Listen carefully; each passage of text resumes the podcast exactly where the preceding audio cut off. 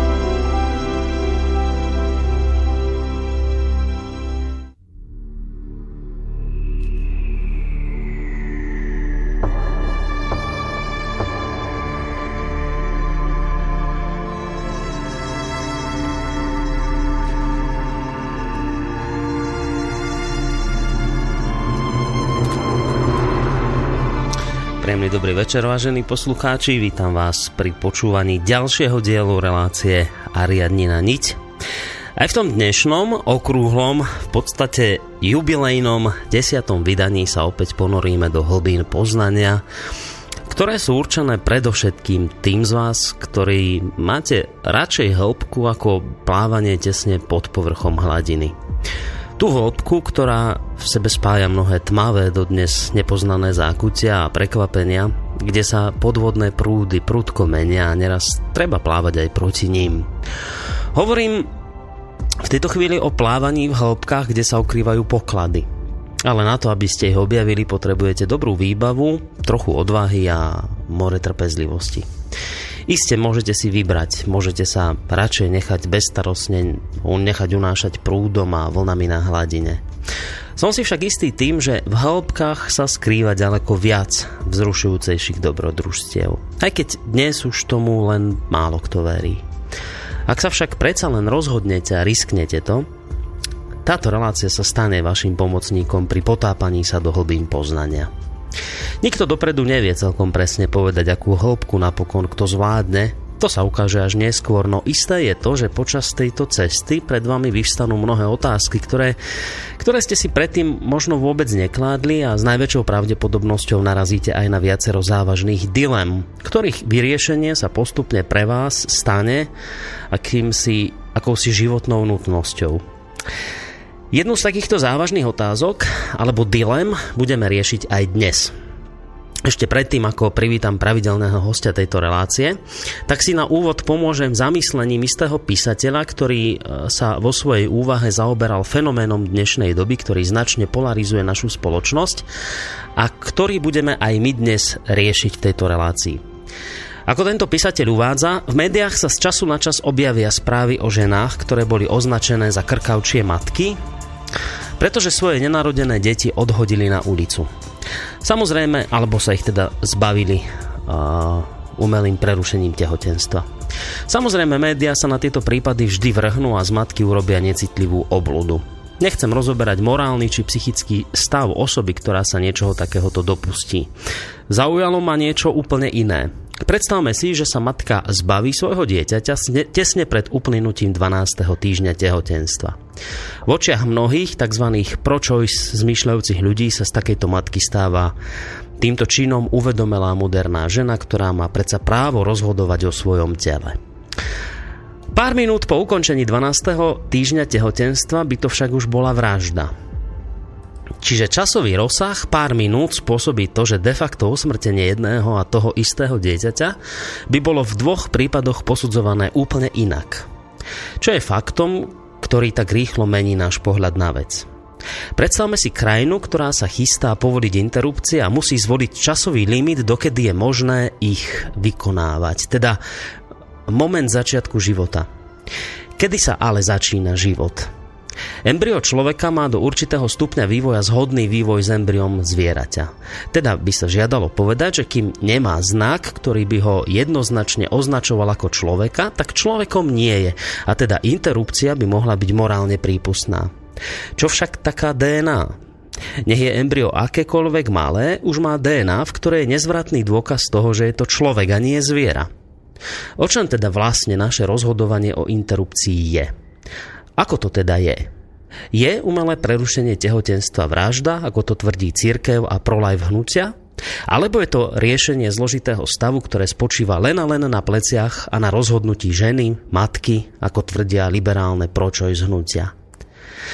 Je to isté veľmi vážna a hlavne dôležitá otázka a dilema, na ktorú treba nájsť odpoveď. A ja sa práve o túto vec pokúsim dnes v rámci relácie Ariadnina niť, ktorá sa v tejto chvíli začína. Samozrejme, ja na to nebudem sám a tým hlavným človekom, ktorý bude hľadať tú dôležitú odpoveď v týchto závažných otázkach je doktor Emil Páleš, vedec a predstaviteľ sofiológie, ktorého by sme už v tejto chvíli mali mať na našej Skyblinke. Počujeme sa, pán Páleš? Áno, dobrý podvečer. No, výborne. Tak zatiaľ nám to funguje, aj keď trošku slabšie vás počujeme, ale ja to tu dotiahnem nejak šablou hádam. Uh, čo ešte treba povedať na úvod? No asi toľko, že dnešnú reláciu vám spolu s pánom Pálešom prináša od mikrofónu aj Boris Koroni, že budem veľmi rád, ak sa do našej diskusie alebo debaty zapojíte aj vy. E, k dispozícii vám bude tak telefónne číslo, ako aj naša mailová adresa, ale to až v druhej časti relácie, pretože pravidlá tejto relácie hovoria jasno v rečova, síce, že v tej prvej hodinke diskutujem na danú tému e, s hosťom ja. V druhej hodine sa už môžete zapojiť aj vy s vašimi otázkami, avšak k téme, ktorú roz, rozoberáme a v tej záverečnej tretej časti relácie sa už môžete pýtať pána Páleša čokoľvek. Mailové otázky môžete začať písať už v tejto chvíli, či to súvisí s témou alebo nesúvisí, na studiozavinačslobodnyvysielac.sk prípadne na facebookovej stránke pod obrázkom Ariadnina niť. E, čísla telefóne si povieme trošku neskôr. Takže, ja som to už, pán Páleš, v úvode naznačil, ale skôr ako sa dostaneme k našej dnešnej téme, o ktorej samozrejme mnohí poslucháči vedia, pretože predpokladám, že si pozerajú program nášho rádia a takisto aj facebookovú stránku. Stalo sa už takým zvykom, že v úvode vždy zhrnieme predošlý diel, teda čo sme si povedali pred dvoma týždňami, takže tejto tradícii by som nerád ostal dlžný niečo aj v tejto chvíli, takže e, poďme si ešte predtým, ako sa prelúskame alebo začneme lúskať touto dnešnou témou, poďme sa teda pozrieť ešte tak, v takej naozaj skratke, v rýchlosti, o čom bol ten minulý diel?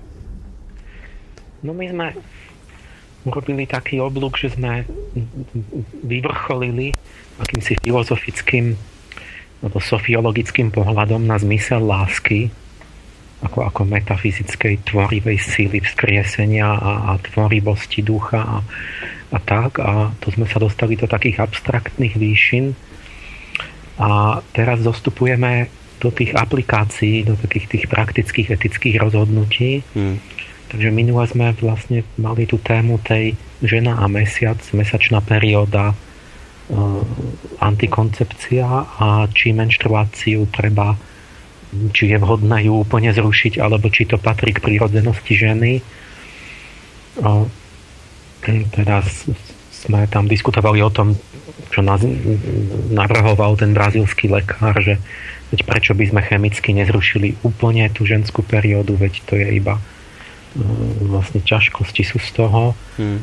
To je jeden názor, akoby taký ten technokratický a opačný názor alebo intuície sú tie boli, že vlastne by to že to je späté s psychikou. Vlastne všetko je psychofyzické zvlášť v, v tej oblasti plodenia a tých žen, ženských vecí a že to by už teda mm, asi nebola celkom žena ženou, keby, keby že by ju to aj duševne zmenilo. Takže myslím, že, že to, okolo toho ja som mm. sa teda pri, prikláňal k tomu, že, že je to naivné proste tam si myslieť, že to, to v tele má všetko také ako v sieti prepojené, že to má obrovské vedľajšie následky. Hmm.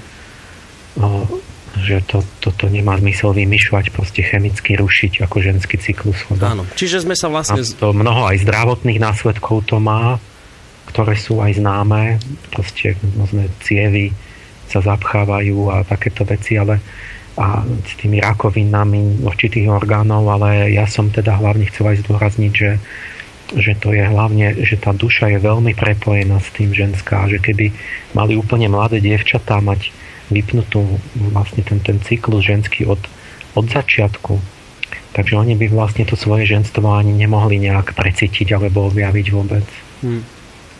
Čiže sme vlastne sa zhodli na tom, alebo vy ste teda to vysvetlili tým štýlom, že Samozrejme, menštruácia v tomto smere je mimoriadne potrebná a nemá sa takýmito napríklad liekmi alebo rôznymi chemickými prípravkami potláčať. A uzavreli sme to takým konštatovaním, že čím budú ženy menej ženami, tým budú ľudia menej ľuďmi. A to bolo vlastne k tej, k tej minulej relácii. No a... a ešte som tam chválil ten film tej Diany Fabianovej, že a tam bolo dôležité, že ona naznačila cestu, že vlastne to, že je tá menštruácia bolestivá a že je nejaká neprirodzená, že to môže byť aj chyba nás ľudí a tej civilizovanosti Áno. že treba skôr a že existujú prirodzené cesty ako, ako mm, podobne ako s tým pôrodom prirodzeným, že my sme mysleli, že pôrody sú nejaké nejaká strašidelná udalosť a musí to byť hrozné a bolestivé a, a, a čím ďalej to je horšie, proste v Amerike tretina žien cisárske rezy, proste ich roz, rozrežu a, a, a pritom to nie je zrejme pravda. Áno, aj niektoré že, ženy, ktoré aj nám... tie pôrody môžu byť prirodzené a že vedia to robiť ženy tak, že to ani neboli a, že, a tak ďalej. Takže uh, nakoniec sa zdá, že tie návrhy toho, tých, tých chirurgov a tých chemikov, že vlastne sú ešte aj umelo vytvorené tie potreby, že to vlastne bola vôbec chyba naša, že, že sme v takom nesúlade s prírodou. A mhm. potom sa nám zdá, že to musí, musíme riešiť nejakou drastickou technikou. Áno, aj mnohé ženy, ktoré nám potom písali alebo volali, tak to viac menej potvrdzovali, že na vlastnom príklade, na vlastnom živote, že aj taký pôrod sa dá prežiť bezbolesne dokonca, že ešte z toho môže byť aj radosná e, udalosť, ktorá sa vôbec nespája s takýmito negatívnymi záležitosťami. No, ale tá dnešná otázka, tá dnešná téma, ktorú budeme riešiť, je naozaj veľmi vážna. A je to vážny problém, pretože ako som už v tom úvode naznačil a tak trošku prezradil, dnes sa teda budeme venovať téme umelé prerušenie tehotenstva, alebo teda interrupciám. No a keď hovorím o tom, že je to vážny problém, tak on je vážny preto, pretože na túto otázku neexistuje dnes jednotný nejaký morálny, etický názor. Pre jednu časť spoločnosti je umelé prerušenie tehotenstva vražda, Iná skupina ľudí zase hovorí, že dieťa je do istého veku len s hlukom nejakých buniek. Sú krajiny, kde je umelé prerušenie tehotenstva do istého obdobia povolené, ako napríklad na Slovensku do 12. týždňa. No a potom sú krajiny, kde sú zase interrupcie úplne zakázané a ich vykonávanie je, je trestné. Čiže keď by ich niekto urobil, tak ide do väzenia. No a teraz hneď tá, tá úvodná otázka na vás, že dá sa z týchto takýchto dvoch diametrálne odlišných pohľadov vyseparovať nejaký ten skutočný, pravdivý pohľad na, na interrupciu, na umelé prerušenie tehotenstva? No, k tomu by sme, to by sme si mali ukázať, že ako to ide. Mm. A tá, tá, táto otázka je veľmi dobrá e, na to, na také jedna z takých, kde si môžeme uvedomiť, že filozofia alebo etika, že to nie sú len teoretické disciplíny, ale že to je spojené s konaním a že my konáme tak alebo tak a, a že tá etika je praktická vec, vlastne to je vec rozhodovania. Čiže máme tu proste je, je to spor, ktorý zažívame, ktorý, ktorý sa stal politickým, ktorý 10 ročia vlastne tu sa rozhorel v posledných 10 ročiach už a sú na to dva vyhranené názory. Hmm. Vlastne jedni skôr pod, preferujú tú slobodu voľby, to je pro-choice a jedni skôr píšu tú priečku rebríčka akoby život, alebo to tak hovoria, čiže pro-life. A, a naozaj nie je ustálený názor s tými krajinami vo svete, keď si tak geograficky to preletíme, tak je to tak, že v podstate tá západná civilizácia má dovolený, legalizovaný potrat na požiadanie, teda na rozhodnutie vlastne matky do určitého, zhruba do toho prvé tri mesiace, prvý trimester. A u nás sú to tých 12 týždňov, nie? Áno, áno. Väčšinou, väčšinou je to tak a neviem, Ak tam nie je poškodenie. V je tuším 14 týždňov až. Hm. O, tak, tak pri, približne sú to tie prvé 3 mesiace a potom už len teda naozaj výnimky, že nejaké porušený plod genetický alebo, alebo nejaké iné dôvody. A, a Čína ešte patrí k tomuto akoby k názoru, ale potom tie krajiny ako a jedine také ako Polsko alebo Írsko, že tie, tie čo sú silno katolické krajiny, tak tie... Malta, tam, myslím tam to, tiež. Tu sú trochu výnimky z tej západnej civilizácie, mm. ale také, také Afrika, Južná Amerika, India, akoby ten, tento svet, tak tam, tam to je ako keby ne, nemajú až túto slobodu, nie, nie je to oficiálne, teda legálne sa rozhodnúť pre potrat len tak, ale musia byť na to vážne dôvody, že povedzme zdravotné alebo nejaká veľká núdza alebo no, niečo, niečo také znásilnenie, proste nejaké vážnejšie dôvody musia byť a nemôžu len tak povedať, že nechcú dieťa pred zákonom. Samozrejme, oni potom je veľká dilema, že či potom nerobia nelegálne a, a umierajú a krva nejaké neletne, tajné tie potraty. A to je, to je druhá vec. A dokonca sú nejaké krajiny ako Čile, kde je to absolútne zakázané bez debaty, bez, bez nejakých dôvodov. Čiže to je taký geografický prehľad súčasný, ale nie je na to, či vlastne sú veľmi rôzne názory a ne, nevie sa to ani vôbec dôvodniť podstate teda nie je jasné, že ktoré tie zdôvodnenia sa akoby hodnot, vychádzajú z iných hodnotových východisk a argumentov hmm. a není ako keby vôbec také spoločné kritérium.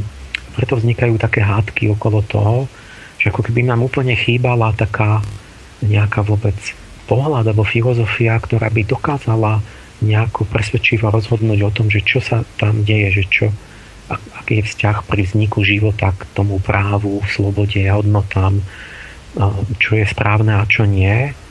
A to by som, to by som chcel ukázať, že čo, že čo sofiológia dokáže.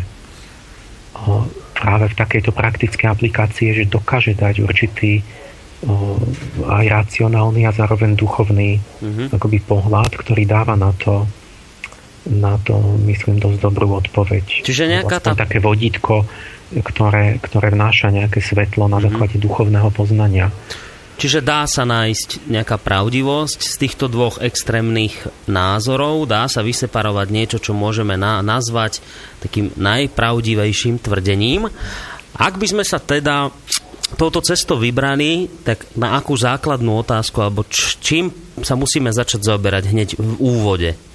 Keď chceme teda nájsť pravdu. Celá, medzi... celá tá diskusia sa točí vlastne okolo toho, že uh, kedy človek začína byť človekom. Mm-hmm. Lebo spolu s tým, samozrejme, každý sa zhodne na tom, že vražda je nesprávna, že to je zločin.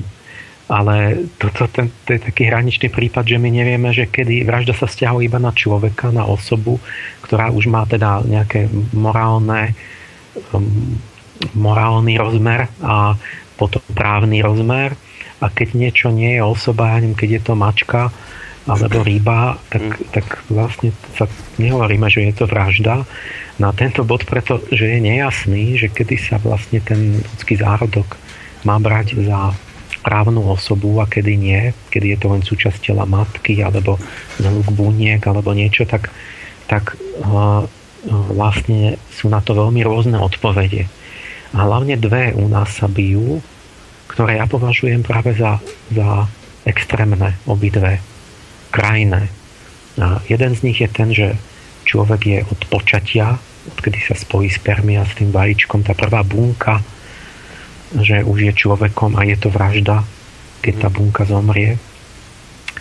To je jedna krajnosť. A druhá, podľa mňa tiež krajnosť, že sa to bere akože z toho, z toho materialistického pohľadu, že vlastne človek je človekom až dosť neskoro. Že už každý sa zhodne, že povedzme už koncom tehotenstva, že to je človek. Buď preto, že už dokáže aj povedzme od, od 6. 7. mesiaca samostatne prežiť, mm-hmm. vlastne keď v predčasné pôrody no, samostatne od matky, alebo sú tam tie argumenty, že vlastne čím sa človek líši od zvieraťa? No, hlavne mozgom, akože tým racionálnym myslením, seba uvedomením, to všetko robí mozgová kôra. A že kedy teda sa spustí tá činnosť mozgovej kôry, kedy sa rozvinie, kedy začne byť aktívna, e, že dovtedy, kedy tam vznikne to ľudské vedomie, e, alebo, a tak, tak potom podľa toho sa odhaduje, že 22. 24. týždeň mm-hmm čiže dosť neskoro, lebo to je až, to je až po šiestich mesiacoch vlastne. Že vtedy, vtedy by to bol ako človek, lebo tam vlastne tá kúra sa vyvíja, ono trvá, než vôbec sa spoja všetky tie nervy s tými vonkajšími zmyslami, takže ona ako keby nejak nemôže nejako vnímať alebo niečo si uvedomovať podľa tých že nemá vedomie vlastne z materialistického pohľadu to takto vyzerá. A je to v podstate niečo ako obratené kritérium e, symetrické ku smrti, že, že kedy nastáva smrť, jak to zistíme. Lebo, lebo srdce, keď prestane byť, tak to ešte neberieme, to je klinická smrť a bereme mozgovú smrť vlastne za naozaj snú smrť. Mm-hmm a čiže vlastne tá začiatok činnosť mozgu a koniec činnosti mozgu, materialista, ktorý predpokladá, že človek je v tom mozgu, vlastne pokladá začiatok a koniec života. Mm-hmm.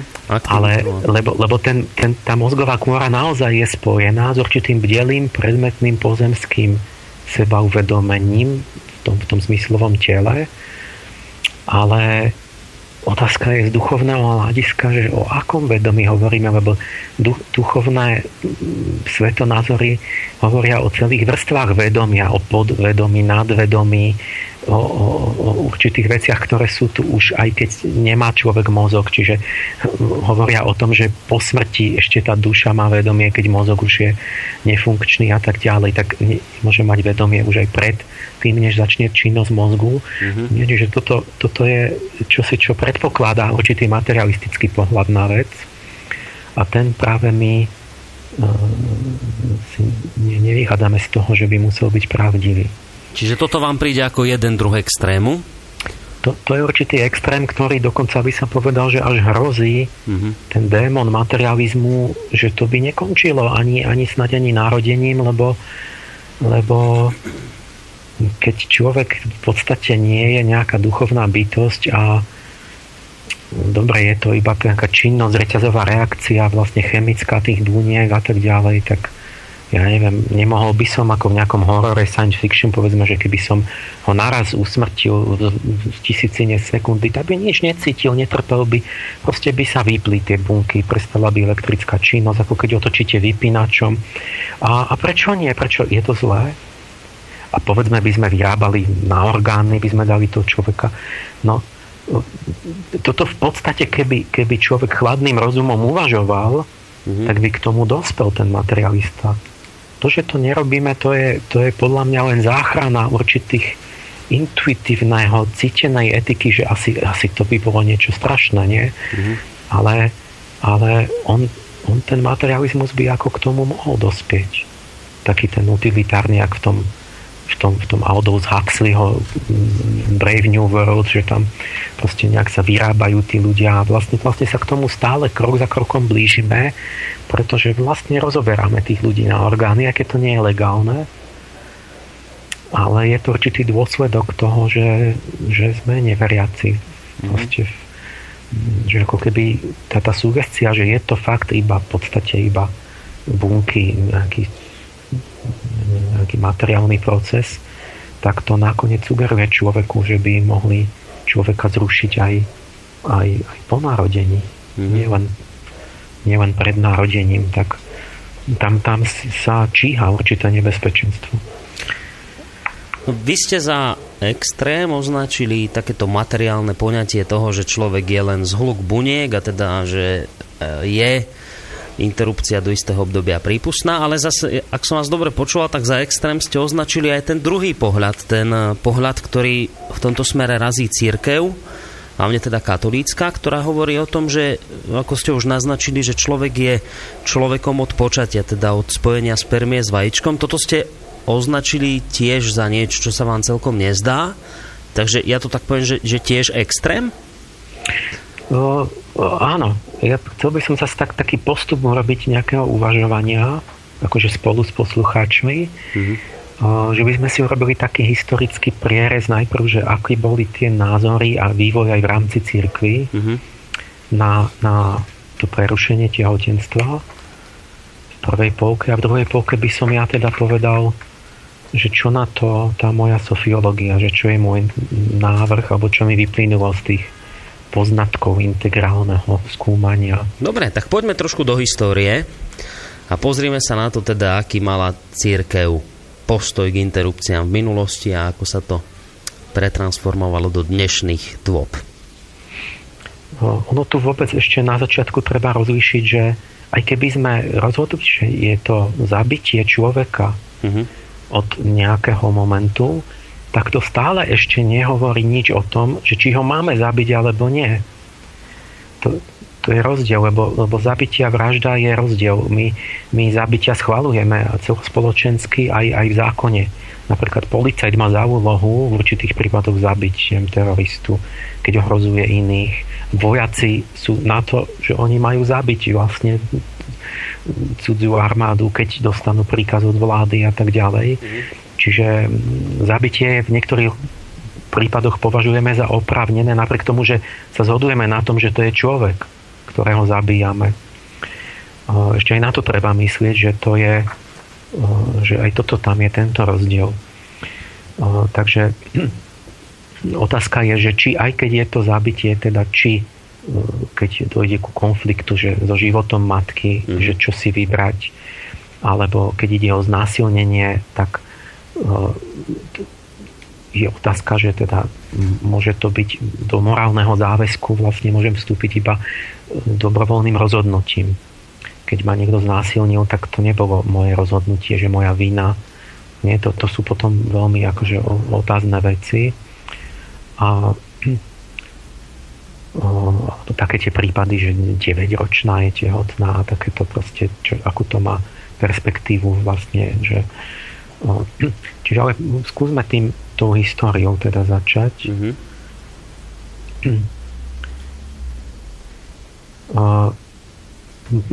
Štúdie antropologov, keď to skúmali, zistili, že teda potrat existoval asi všade odjak živa, že od tých primitívnych spoločností proste v, v, v pralese a takto, že všaké tie aboriginály austrálsky a v Afrike.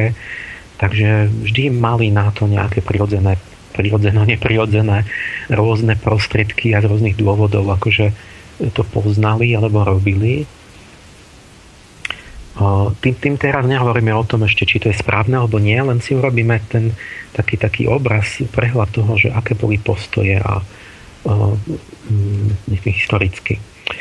Už v Chamurapiho zákonníku je to známa vec, tam sa rieši, že teda keď je to poškodenie práva otca a potom z toho, že je to otcov majetok a tak. Mm-hmm. Hippokrates varuje pred tým ženy, že aby lebo už tej antike mali na to všelijaké prostriedky, ale také surovšie. Že buď nejaké násilné, teda napríklad jedy, určité byliny, ako na to používali nejaké tie, tie babice alebo bylinkárky, čarodejnice, tak, tak to bolo v Ríme, v antickom svete akože používané a tam nebol žiaden trest, to nebolo ako postavené mimo zákon, Takže ľudia to robili a najmä keď už bol ten skazený Rím neskôr a ľudia mali také, také asi ako dnes sa to opakuje, že už chceli mať ten pekný, dobrý život a užívať si života a mali majetky a neviem čo, tak sa im nechcelo mať moc deti. No. A Hippokrates váruje, že pred toxickými účinkami tých abortív, že tie ženy často si, sa poškodia alebo aj umrú a že to poškodzuje zdravie. Ale, ale, ale nemá etický dôvod. On potom hovorí, že radšej nech robia určité cvičenia, tak, také, také silové, ktoré im nepoškodia zdravie a tým môžu regulovať svoju pôrodnosť, že teda potratia, keď chcú. Mm-hmm. Čiže nemá ako keby etický, ale má zdravotný problém. A takto to nejak v antike viac menej bolo. A, ale jak prišlo kresťanstvo, tak tí cirkevní otcovia začnú tých Rímanov a tie rímske ženy karhať, že, že to je proste Bohu nemilé a že tým vyháňajú život a že, že je to bezbožné a tak. Že církev to, to otočí ten názor. A kresťanská, ktorá v podstate už trochu nadvezuje na ten judaizmus, aj ortodoxia teda je proti. Väčšinou tie náboženstva sa prikláňali k tomu, že skôr neschvalovali mm-hmm. potraty. Áno. A e, po celý čas teda je to hriech. Je, je to nejaký akože ťažký hriech vlastne zničiť začínajúci život v mhm. cirkvi. Mm. Ale po, väčšinu stredoveku, alebo v podstate skoro celý 1500 rokov, alebo koľko tam prevládal určitý odsupňovaný, umiernený názor. A to bolo, a ten znel tak, že nebola to vražda od počatia. Už Hieronymus, svätý Augustín a potom Akvinsky, Alfons Ligori a mnohí títo nasledovali viac menej Aristotela a tú scholastickú filozofiu ktorá hovorila o postupnom vtelo, oduševňovaní, o postupnom vtelovaní toho človeka v tom v tej duchovnej, duchovno-duševnej bytosti, mm-hmm. v tom fyzickom zárodku, ktorý dáva príroda. Mm-hmm. Čiže o postupnom vtelovaní duše do, do tela. Dobre to chápem? No, áno, že ne, mm-hmm. nebol po, po, po, vlastne do nedávna, do 19. storočia bol taký, že je tu určitá postupnosť, určité odstupňovanie. Pri najmenšom dvojstupňové alebo viacstupňové, ako sa, ten, ako sa tá duša spája s tým, s tým zárodkom telesným. A nebol to ten seknutý jednostranný názor, že to je proste v nejakej sekunde od počatia je to absolútne, zrazu je to človek a sekundu predtým to nebol človek. Ten, ten názor bol taký, že v podstate nadvezoval už na Aristotela, ktorý, eh, ktorý vlastne mal tú náuku o tých telách, o tých dušiach, že vlastne máme fyzické telo, potom máme tú vegetatívnu dušu, ktorá je vlastne životné telo, alebo eterické sily, ktoré oživujú, ale to je vlastne, tá vegetatívna duša je rastlinnou podstatou. Potom máme tu animu senzitíva, čiže citlivú, akoby vnímavú dušu, čivú dušu, to je vlastne zvieracia animálna podstata a tá, tá keď sa vteli, tak, tak začne vlastne byť vnímanie, bolesť, emócie a tak. A potom ale človek jediný má duchovnú dušu, tú anima intelektíva a až tak, keď vstúpi, tak vlastne toho, čo bolo len rastlinou alebo zvieraťou, sa stáva človek. Mhm. Preto, preto Aristoteles hovorí, že máme najprv po vzniku života, máme najprv rastlinu, potom zviera, až nakoniec človeka. Mm-hmm. A hovorí, že tak, tak to, tohoto potom, keď tí, tí cirkevní otcovia mnohí a akvinsky nadvezovali na toto, že vlastne tam v nejakom momente sa tam tie duše vtelujú postupne. Najprv tá rastlina, lebo ne, nemôže to preskočiť, potom tá zvieracia a potom až tá ľudská. A kedy presne, tak na to mali rôzne dátumy, aj keď no, ne, neboli za jedno, ale mali taký mali, mali princíp na to, pretože pre Aristotela duša je forma tela. Čiže oni vlastne vychádzali z toho, že tá formotvorná, tá duša, tá entelechia je formotvorná sila, ktorá tej beztvarej hmote e, dá tvár.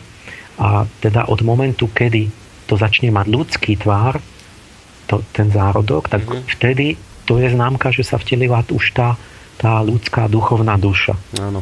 Kým to má tvár zvieraťa a tak ďalej, tak je tam len tá animálna duša. A preto potom hovorili, ale oni tak, tak presne nemali tú embryológiu, takže Aristoteles tuším hovorí až od, od, do 90 dní, ale, ale odlišovali, bol tam taký ten sexizmus, že teda muži inokedy a ženy inokedy, že muži skôr sa vtelujú že, že duša muža sa skôr vtelí do, do tela ako Áno, áno. A čo je vlastne pravda, ale, ale, ale podľa mňa je to zanedbateľná pravda, že tam tá sila akoby železa u muža je trochu silnejšia, že mm-hmm. je, on je vôbec inkarnovaný aj celý život po narodení trochu viac, čiže on tam akoby ide prvý, ale, ale to je zanedbateľné, ale oni nevedeli, tak mali to, že medzi 40. a 80. dňom, čiže v priemere 60. deň plus minus podľa, podľa týchto scholastikov, Akvinský a Aristoteles. A, a, ale, ale to ako tak aj menili. Mm-hmm. Čiže du, duša je forma tela a to kanonické právo bolo dvojstupňové potom. Nejaké dekretum Graciány vyhlasilo, to platilo od 1140 až do 1869 že sa rozlišuje nesformovaný zárodok, ktorý je ešte neoduševnený, tú, tou duchovnou dušou, a potom sformovaný, oduševnený, a to je človek. A potom kanonické právo hovorilo, že odkedy je to človek, to, to zabitie toho sformovaného zárodku, je to vražda. Uh-huh. A dovtedy to nie je vražda, lebo to nebol človek. Lebo ten zárodok ešte nebol oduševnený. Ale je to ťažký hriech. Aha. Čiže boli dva stupne, vždy to bol hriech, vždy, vždy to bolo zlé, nikdy neschvalovali potrat. Áno.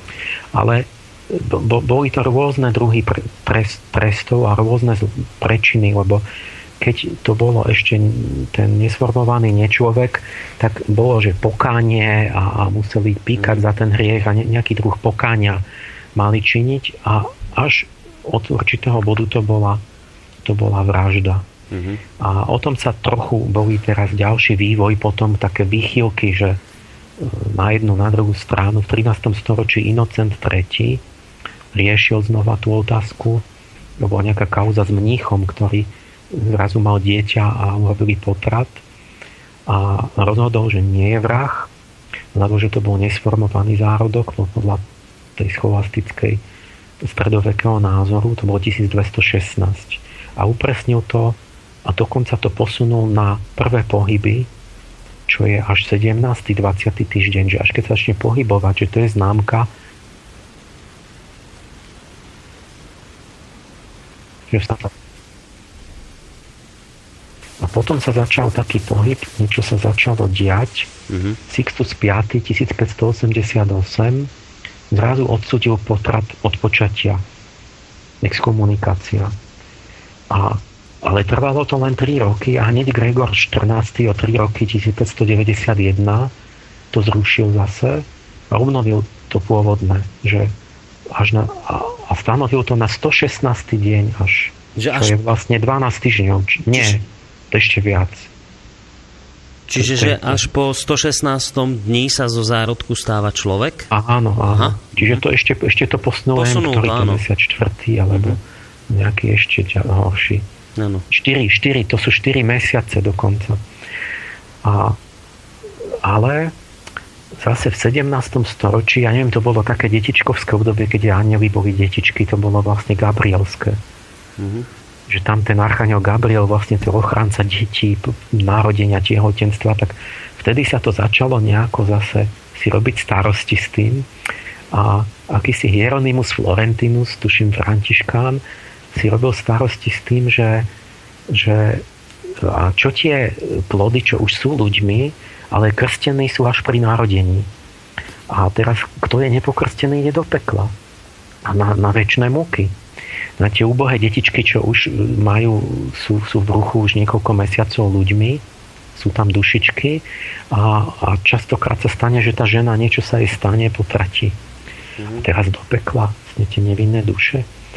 Tak on navrhoval, dnešný katolicizmus to rieši tak nesystematicky, tak nesystémovo, že je tam, že v podstate by každý mal ísť do pekla, kto sa nenechá pokrstiť, nie je pokrstený teda, že preto aj krstia hneď pri narodení, ale a, a ja neviem, nejaký, keď že keď, keď je tam taká nejaká poznámka, myslím, že, že, že no nevieme, že čo teda tie potratené deti, že, ale však snáď môžeme nejak dúfať, že Boh vo svojej milosti urobí výnimku zo svojho mm-hmm. vlastného pravidla. Áno, tak že teda aj teraz... nepokrstení, že ich teda do toho neba zoberie, Áno. lebo fakt nemali šancu. No takto je to teraz nejako Čiže... vnímané, lebo ja som sa o tomto rozprával s ľuďmi z prostredia tejto církvy a oni ma presvedčali, že teraz je to tak, že teda aj že církev katolícka už dnes uznáva, že aj nepokrstené deti teda môžu ísť do neba, lebo že teda ako Bohu ide o to, aby spasil všetky duše. Čiže vidieť tam nejaký posun, alebo že, že zmenili v tomto smere názor. No. No aj keby on chcel, tak spasí všetkých. Nie? A potom to môžeme rozšíriť aj, že keď bol austrálsky domorodec, ktorý nemal Bibliu, tak ne, než tam prišli misionári, tak tiež sa nemohol dať pokrstiť a tak. Mm. Pritom bol dospelý. Neviem, jak toto sa rieši. No. Mm-hmm. No ale tento Hieronymus mal iné riešenie. Hovoril, že, že už ak vidíme, že je tehotná matka, pokrstíme to v ruchu, no aby nebol tento problém, aby to nemusel Boh riešiť potom v nebi. Mm-hmm. A v tom čase zase zasadalo nejaké to, to, to sveté oficium mm-hmm. V tom istom čase a tiež začali uvažovať, a, že asi či, to, či o tom tzv. simultánnom oduševnení, že teda pri počati tam vôjde tá duša. A 1869 tu mám nie, to už som inde. Uvažovalo sa o tom a vtedy vrcholil mariánsky kult, že všade, všade začalo to ako to, to Marián, ako Mária, matka, vlastne celý ten materský princíp v tom, v tom gabrielskom období to vrcholilo v tom baroku. A ja myslím, že to je súvislosť, prečo sa o tom hovorilo. Ale potom stále 200 rokov ešte potom bolo to kanonické právo také e, dvojstupňové. A až 1869 Pius IX, Bula Apostolika je sedis, to celé zrušil, dal to na to počatie. Že pri počatí tam, pri každom počatí, teda jak splínie tá prvá bunka mm-hmm. oplodnená do zigoty, tak Boh stvorí jednu nesmrteľnú dušu a vloží ju v tej, v tej sekunde do toho, do toho oplodneného vajíčka a odvtedy je to človek a odvtedy je to vražda. Čiže tento Pius, e, on úplne zrušil to vtelovanie, ktoré sa, na ktoré sa dovtedy verilo. On povedal, že žiadne vtelovanie postupné nie je a bude to od začiatku počatia?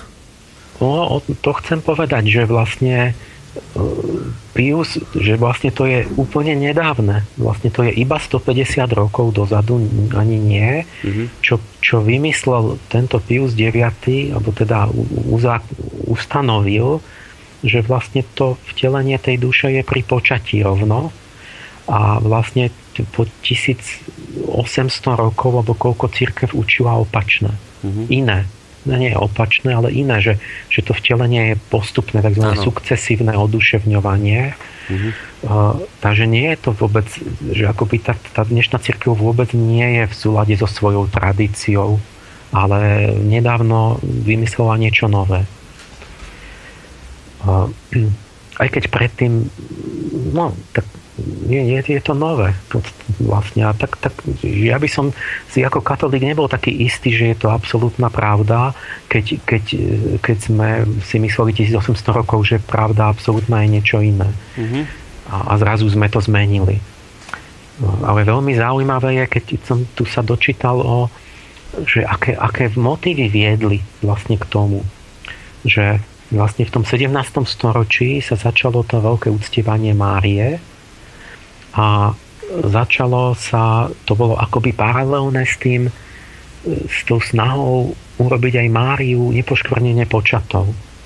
A tým, že ten, ten, ten pred Pijom 9. tesne 1854 urobili dogmu, že, pán, že pána Mária bola sama tiež nepoškvrnené počatá, tak, tak ako keby, že ten Pius 9. na to nadviazal a už už od toho 17. storočia boli potom, už tamto niekto vyslovil, nejaký lekár jedného pápeža, že vlastne ako potom by to bolo, keď chceme urobiť ako e, vyzdvihnúť tú Máriu, ten sviatok nepoškvrneného počatia, ju oslavujeme, keď vlastne, keby ste do, sa nad tým zamysleli, tak tam vlastne tá Mária nebola pretože to bol neoduševnený zárodok, tá prvá bunka počatá a tá duša Márie by tam prišla až po nejakých 60 dňoch a my by sme oslavovali vlastne iba, iba bezduchý zárodok.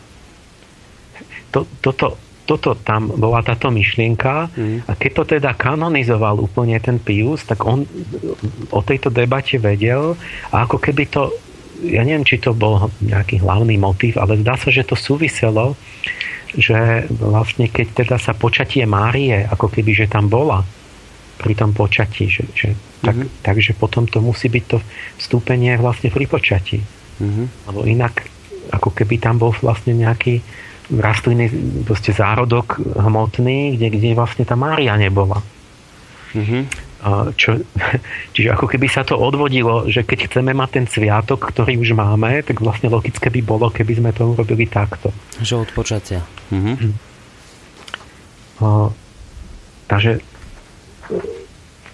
napriek tomu, teraz ešte prebehnem trochu iné, nie, nie všetci tí katolíckí teológovia s tým súhlasili ešte aj v 20. storočí. Taký Karl Rahner sa stále klonil, že by sme sa mali vrátiť k tomu postupnému oduševňovaniu a hovorí, že vlastne nie je to predsa proti tradícii, ani proti viere, ani proti Biblii, ani proti ničomu, že, že prečo by to nebola pravda a že žiaden teológ nemá žiaden dôkaz a nevie, že keď dochádza k tomu, uh, tak k tomu že vlastne je to také, že to spadlo z neba. Ako keby, keď, keď sa pýtame na dôvod, tak fakt, že buď to je s tým sviatkom Márie, alebo, alebo čo je to za dôvod, ale vlastne na to argumenty nie sú nejaké mm-hmm. rozumné.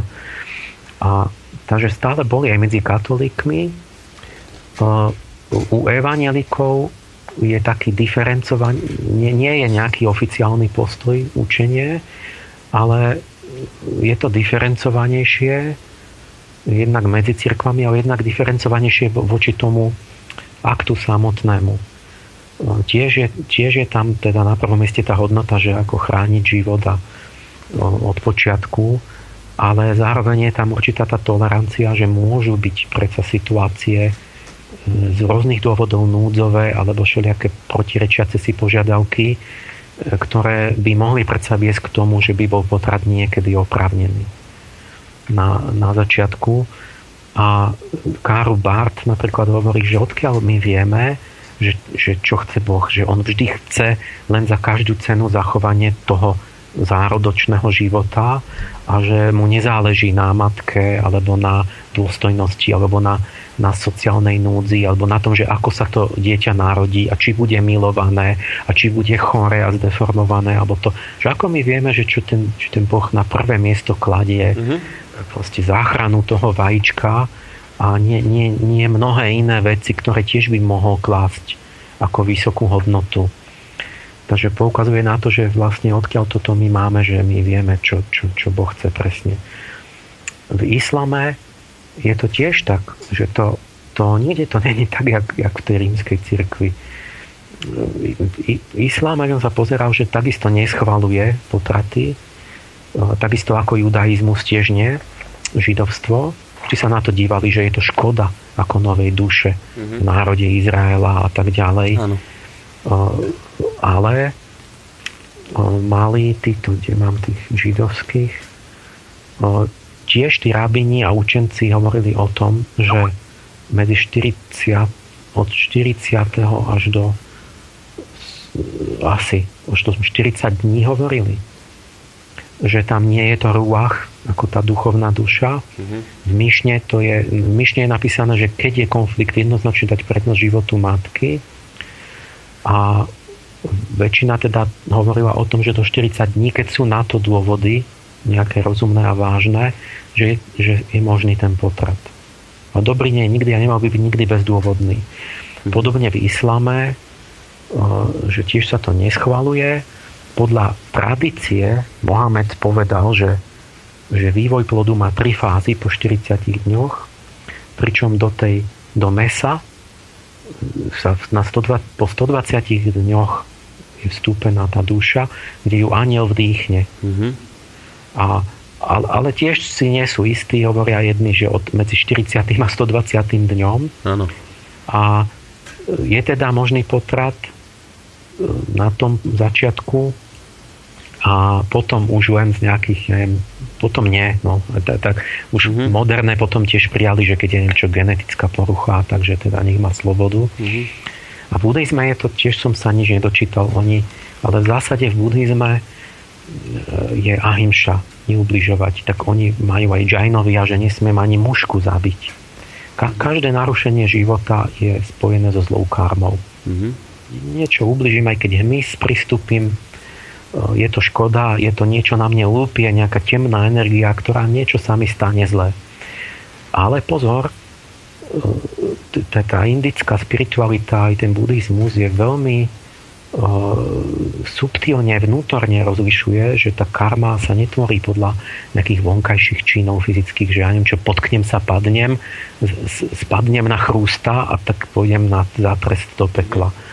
Čiže tam veľmi je rozlišné, že v akej situácii, s akou motiváciou, prečo som to urobil a tak ďalej. Nie? Mm-hmm. Lebo veď napokon je jasné, že vojak, povedzme sa v seba obrane niekoho zabije, tak pôjde, bude zatratený. No nie, ani podľa cirkvi nie.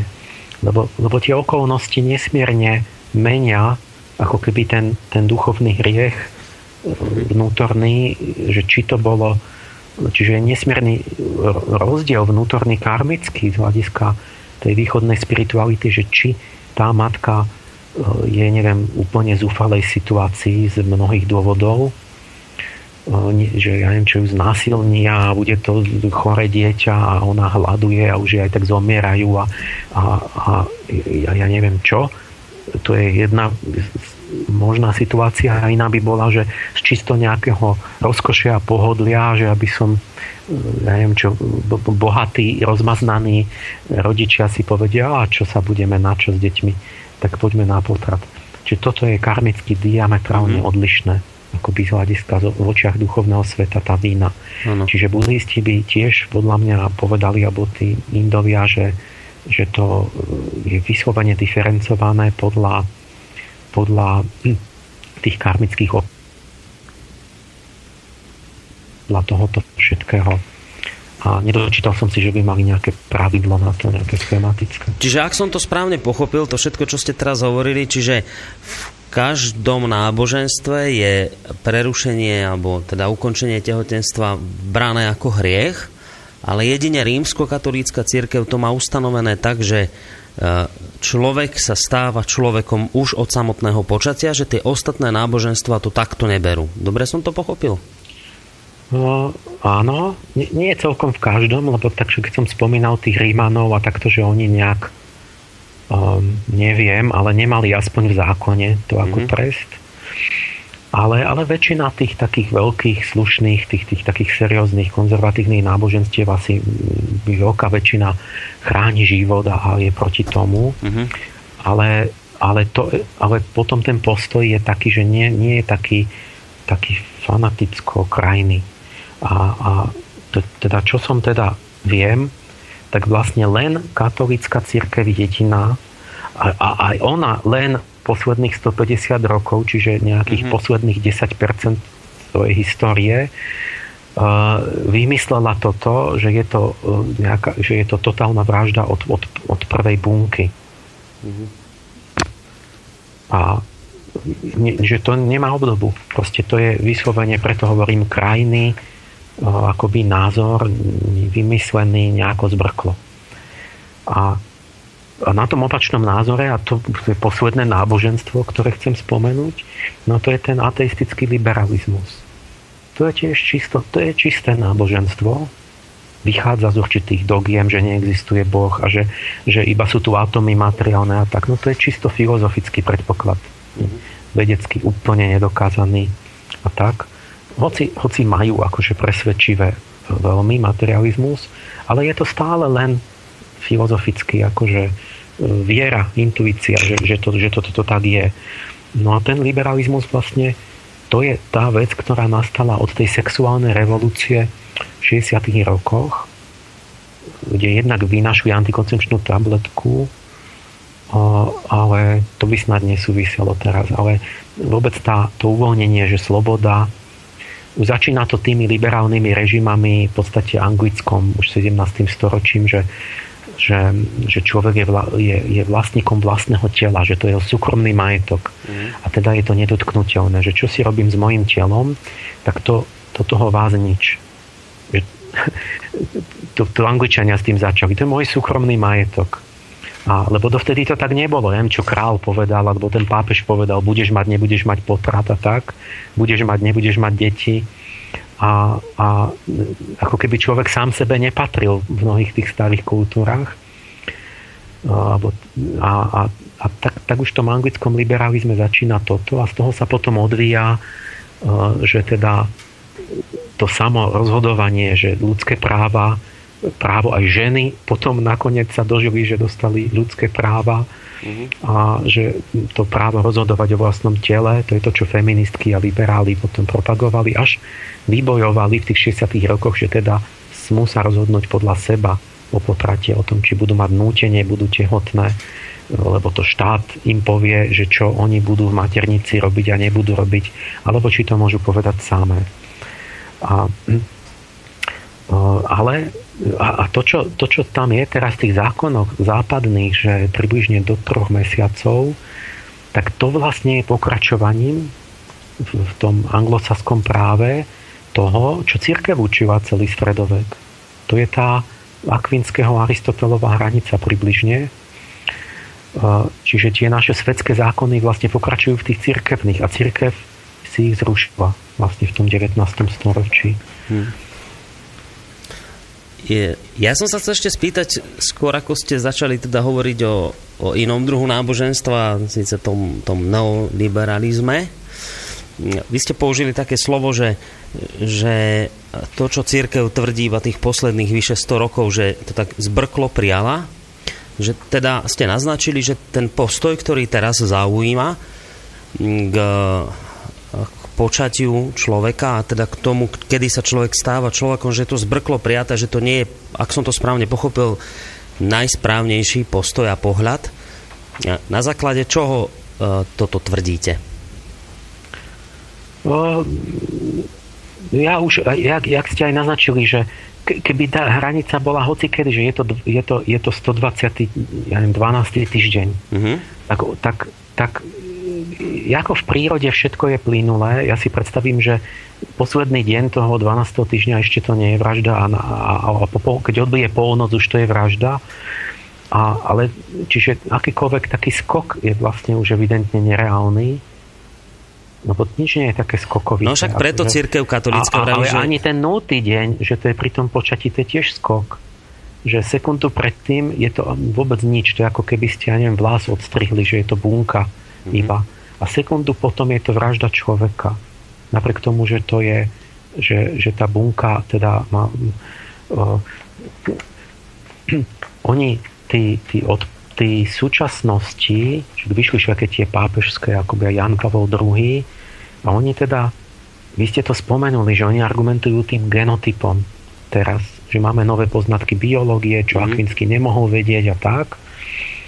A že teda tá prvá bunka, potom spojení, tá zygota vlastne má ľudský genom, mm. jedinečný, ktorý už bude genomom toho nového človeka, či jedinečná kombinácia génov.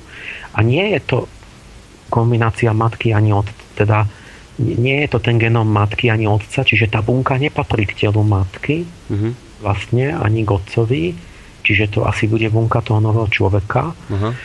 A hovoria, takže je to ten nový človek vlastne, lebo už má ten individuálny genom. Áno. A je ľudský, nie je, nie je zvierací. Áno, bude sa z toho vyvíjať človek, a, samozrejme. Ale, ale pozor, tam, tam je materializmus v tom skrytý. Veď nie o to išlo. E, išlo o to, že kedysi sa verilo, predsa v tom duchovnom obraze sa verí, že človek nie je telo. Je áno, že samozrejme, že to je ľudské telo, do ktorého sa ide vteliť človek. Ale človek nie je telo, človek je duch. A otázka znela, kedy duch je v tom tele. Samozrejme, že to telo je pripravované pre človeka, ale je oduševnené. Čiže to je určité e, kľúčka, ktorá, ktorá v podstate teraz tvrdí, že vlastne človek je iba hmota, že človek je to telo, ale to je, to je nezmysel z hľadiska kresťanského je potom vnútorný spor. Mm-hmm. Lebo to aj, aj, tie, aj tie spermie, aj, aj tie, tie pohlavné bunky tiež nemajú genom matky. Oni už proste takto to sa dá ľahko vyvrátiť, že ono nie od počatia je tam ten individuálny genom. Oni tie, tie alely sú už pri mejoze, ktorá sa deje už v tele otca a matky, tam už roky predtým, než ja počnem, už sú nakombinované tie, uh, tie iné kombinácie. Uh, čakaj, jak to je? Už, už, no, už tie pohlavné bunky majú iný genom než otec a matka, ktorý bude, keď mm-hmm. už mhm. ešte síce nevieme, ktoré dve sa spoja, že ktoré vajíčko s ktorou spermiou to ano. bude, ale už tam je ten iný genom a tiež je pripravený pre nového človeka a nie je to genom tej matky. Čiže by sme potom museli už pred počatím povedať, že, že to už nosíme v sebe zárodok určený byť človekom a nie zvieraťom. Všetko to platí už pred počatím. Mm-hmm. Um, Čiže to je stotožňovanie človeka s telom a popieranie existencie ducha. Vlastne je to obratenie toho, tej debaty do inej polohy, ktorá predpokladá materializmus. Ešte jedna vec mi v tejto súvislosti napadla, lebo ja som sa o tomto rozprával s ľuďmi z prostredia katolíckej cirkvi že teda ako to je. Oni hovoria, že áno, že to je tak, že od počatia vzniká človek a že človek je človekom hneď, ako sa teda spojí uh, spermia s vajíčkom. No a ja som sa na to opýtal, že teda fajn, ako je to teda pri umelom oplodnení. No oni vravia, že no s tým my máme problém s umelým oplodnením, lebo pri umelom oplodnení uh, síce sa vznikne človek, ale že veľa buniek tam vznikne aj takých, z ktorých by inak mohol človek byť, ale nebude, lebo, no neviem, teraz či sa počujeme, počujeme sa, pán Páleš? Ano, Aha, počujeme, dobre. Čiže oni hovoria, že my s tým máme problém, lebo vlastne pri tom umelom oplodnení sa stane taká vec, že síce mi vznikne vajíčko oplodnené, z ktorého sa narodí človek, ale popri tomto jednom vajíčku ešte vznikne aj kopec iných, z ktorých by tiež vznikol človek, ale nevznikne, lebo my sme chceli len toho jedného. Čiže tí zvyšní sa ako keby odhodia a tým pádom je to problém pre církev. Ale tvorí Boh duše k tým zvyšným? Ako? A tvorí Boh No, to je tá otázka, čo som sa chcel presne vás opýtať, že ako to teda v tomto smere je, lebo ja, sa, ja mám v tom sám teraz ako trošku chaos, že, že či teda duše vzniknú aj v tých ostatných automaticky. No, ja, ja, ja hneď poviem, že to by mala byť, už nám to uteká, hodinka. No, veď práve. čas, možno po pesničke, že jak to vidím ja, ale Dobre. teraz zatiaľ dokončíme ten, tie námietky. Ja, ja mám totiž že teraz ľudia, každý debatujú, každý niečo verí. Uh-huh. A ja mám, a toto je jeden z princípov, ktorý, ktorý Nejak nám, nejak nám šuchocete. Spájať filozofiu so životom a konaním. Lebo keď... Pán Paleš, skúste, skúste trošku s tým tak. káblom vašim pohýbať, ktorý tam máte od počítača, no. alebo nám trošku utekáte zvukovo. A počuť je teraz, teraz je, teraz je to dobre, teraz je to už dobre.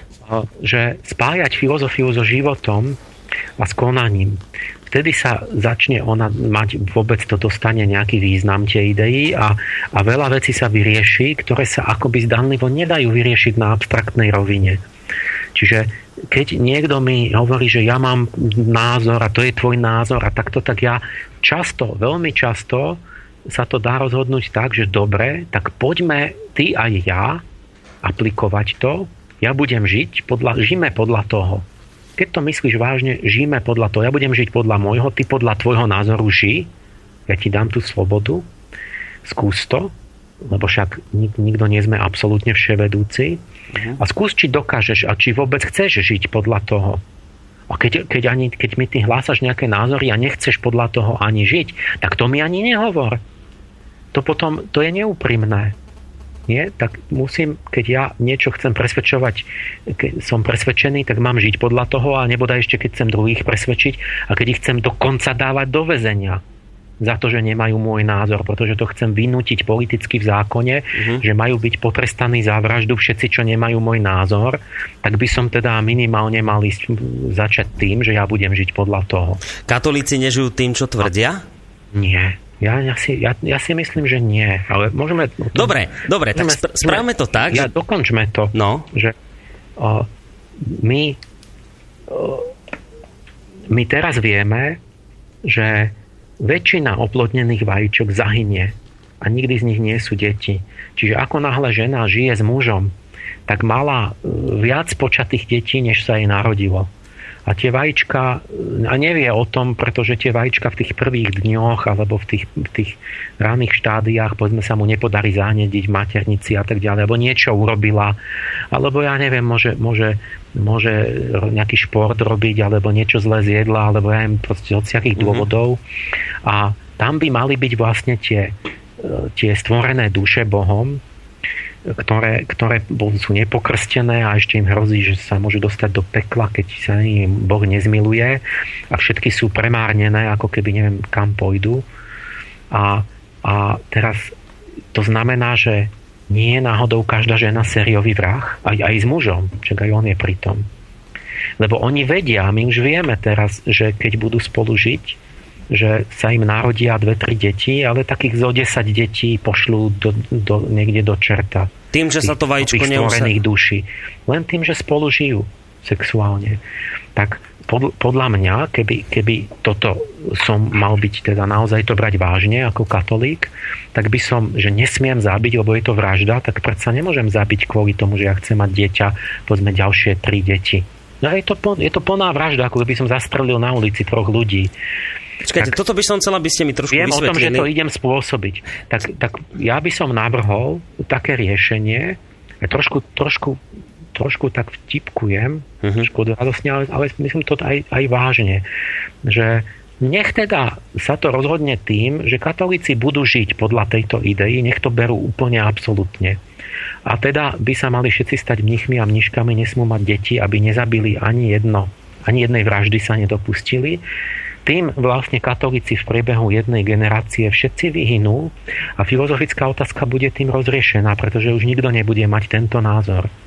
No, toto som chcel, aby ste mi ešte raz vysvetlili, lebo toto ja celkom nechápem, že, že ako to je teda, že to není len pri umelom oplodnení, takže vznikne veľa vajíčok oplodnených, ale že aj pri prírodzenom oplodnení vznikajú e, vajíčka oplodnené, ktoré by e, teda pri tom prírodzenom sexuálnom akte vzniknú oplodnené vajíčka, ktoré sa neuhniezdia v maternici, teda oni akože zahynú, ale že už ak katolická církev tvrdí, že hneď po počatí je to človek, takže vlastne tým, že sa to hnie, vajíčko tam neuhniezdi, tak vlastne sa stane ako keby vražda? Dobre to chápem? Áno, ča- často to ide k oplodneniu, čiže už máme človeka podľa uh-huh. tejto doktríny, uh-huh. plného človeka, ktorý keď zahynie, je to, je to vlastne smrť človeka ekvivalentná vraž- zabitiu ale proste často dojde k oplodneniu tak, že a nepodarí sa proste tomu, tomu plodu ako začať ten život proste mm-hmm. z, z rôznych dôvodov. No dobré, ale oni a, môžu povedať, a, že... To a teraz ne... je to, je to je, je, čiže a jak to je? Čiže podľa tej sa pýtam teraz, ja tvrdím, že vlastne je to skoro ako, že je to skoro že také pasívne zabitie, že, že, že ona síce tá matka ako nič neurobí, že nejde na interrupciu, no. neurobí aktívny čin, že chce zničiť ten plod, ale nevedome ho vlastne nejako možno urobí, alebo proste nevidíme do toho celkom, keby niečo iné robila, alebo čo, ale ona vie, že keď, keď to tak prirovnám, že, že keď, keď niekoho zoberem pištol a zastrelím, to je aktívne na vražda, zabitie, mm-hmm. že chcel mhm. som ho zabiť. No. A keď, ja neviem, zabijem dvoch, troch ľudí tak, alebo desiatich, že, že ako keby vlastne to nebol môj úmysel, ale vlastne to bol, vedel som, že keď budem robiť určitú činnosť, že, nie, že povedzme zo 10 ľudí za, zomre. Ja neviem, že keby som niekde ja neviem, nechal pascu na medvede, tak viem, že asi tam niekto do toho stúpi a tam umre, alebo uh-huh. že proste, síce ja som chcel loviť medvede, ale viem, že proste nejakí ľudia zahynú kvôli tomu nejakým spôsobom sa tam náhodou mm. dostanú a tak, že to sa tiež, predsa, tiež sa to bere, že, že je to zabitie, že sa to nesmie. Hej, rozumiem. Čiže, lebo ja som chcel vám argumentovať tým, alebo protirečiť, že teda dobre, ale možno je dôležité povedať, že tá matka nechce vedome zabiť to dieťa a tým, že sa to vajíčko vlastne neuchytí, tak ona za to nemôže že to nie je jej chyba, ale teraz tomu no, trošku... Pozor, ja neviem, lebo je jasné, že to není aktívne, no. to, to zabitie, ale nepriamo áno, lebo, lebo ona spôsobí, že, že vlastne budú zabitých celý rad ľudí. Áno, rozumiem to tomu, že, že ona Aj vedome... ona má, akože hovorí, že má dobrý úmysel, že ona chce mať deti, ale cena za to je vlastne zabitie podľa tejto doktriny plnohodnotných ľudí. Respektíve riziko zabitia plnohodnotných Nie ľudí. riziko, je to 100% isté. My vieme, že, že, je to, že to každá žena, keď, keď mala aj čo tri deti, tak mala možno 9 takých, čo sa nepodarilo. Aha, čiže, čiže dnes to vie veda jednoznačne povedať, že, že 100% určite takáto žena Uh, jednoducho aj ako keby tie vajíčka potratila tie iné, ktoré, z ktorých tiež mohli byť deti. Že to vieme určite povedať s istotou. Áno, každá dnes vie, že určite pošle ako keby niekam do pekla vlastne tie, tie akože ľudí. Čiže z tohto hľadiska je tvrdenie, že človek vzniká už po spojení vajíčka so spermiou, preto je to fatálne a preto je to uh, ako keby radikálny postoj, lebo potom by to platilo, potom by platilo to, že vlastne aj ženy dobré katolíčky sa takto vlastne podielajú na zabíjanie detí.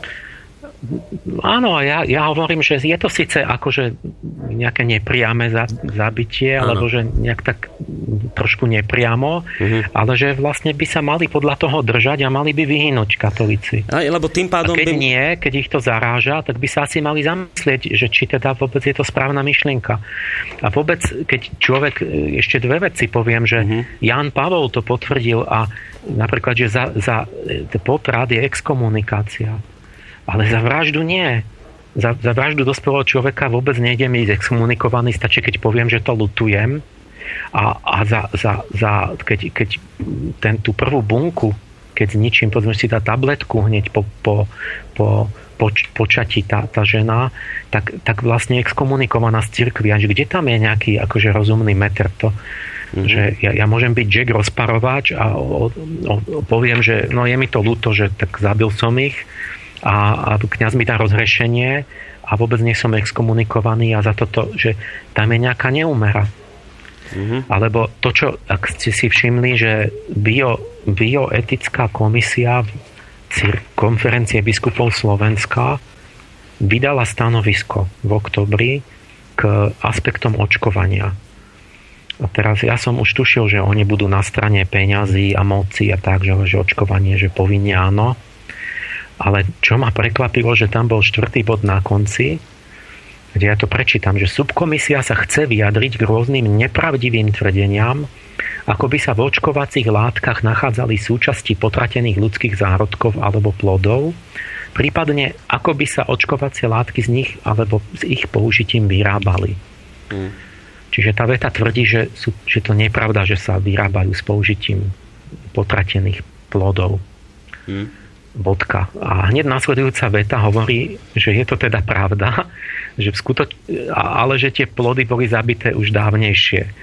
V skutočnosti sa pri príprave niektorých očkovacích látok používajú bunkové a tkanivové kultúry, pri ktorých príprave sa na začiatku pred mnohými rokmi použili tkaniva z umelo potrateného ľudského plódu.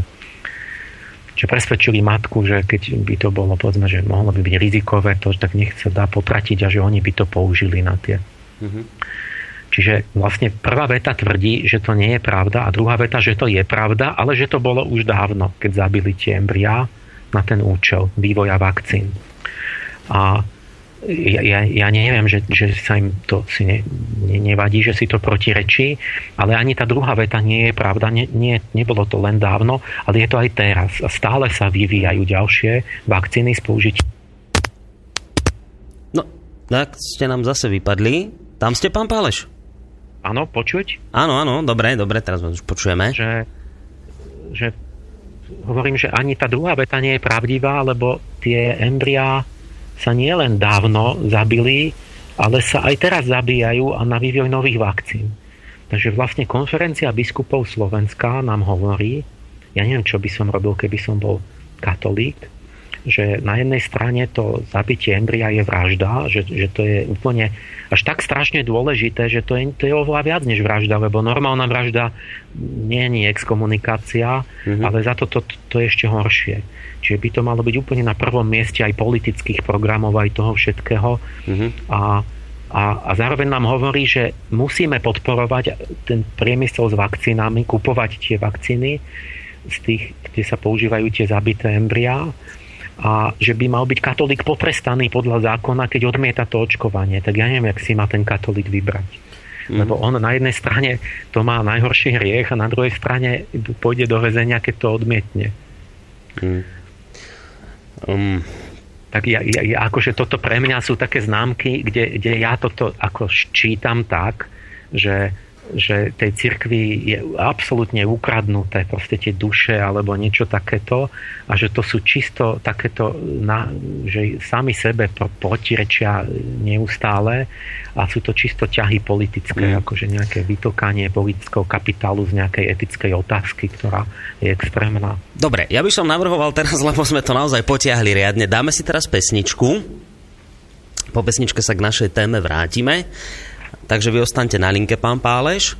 A ja ešte predtým, ako pesničku pustím, tak odpoviem Ľubovi, ktorý mi napísal uh, mail tohto znenia, že Pekný deň páni, práve počúvam vašu diskusiu ohľadom prerušenia tehotenstva. Prosím vás, ako môžete rozprávať také nezmysly, že katolícka církev hovorí, že každý nepokrstený pôjde do pekla vrátane detí. Pán Koroni, predpokladám, že uh, uh, vy taký nezmysel predsa musíte hneď vyvrátiť, vy ste e, zrejme aktívny katolík. No. Tak ja nie som aktívny katolík, ani som nikdy aktívnym katolíkom nebol. Ja som pokrstený evanielik. Ale čo vám chcem povedať, je to, čo vlastne hovoril teraz pán Páleš ku koncu ohľadom očkovania. E, možno viete a možno nie, ja som kedysi robil v inom rádiu. E, z okolností nám písal aj Marian Filo, on bol hosťom v mojej relácii, keď som sa s ním rozprával o očkovaní a o jeho postoji k očkovaniu. A keď som si do tohto kresťanského rádia zavolal inú stranu, a profesora Dluholudského, ktorý očkovanie obhajoval, tak mi povedali v tomto rádiu, že no ale s touto témou opatrne, lebo tie očkovacie látky sa vyrábajú z ľudských plodov a to je veľmi nebezpečné túto tému riešiť, lebo to je zlé. No a teraz to vlastne, čo pán Páloš povedal, vyšla, vyšlo nejaké vyjadrenie konferencie biskupov Slovenska, kde to zrazu povedali, že to je dobré. Tak ja sám sa v tom teraz neskutočne strácam, že vtedy to bolo zlé, keď som to tvrdil, keď som si zavolal, ja neviem, doktora Dlholudského. Vtedy hovorili, že si na to treba dať pozor na očkovanie, lebo sa to vyrába z ľudských plodov. A teraz tá istá církev hovorí, že je to v poriadku. Tak neviem sám, ako mám teraz túto vec čítať.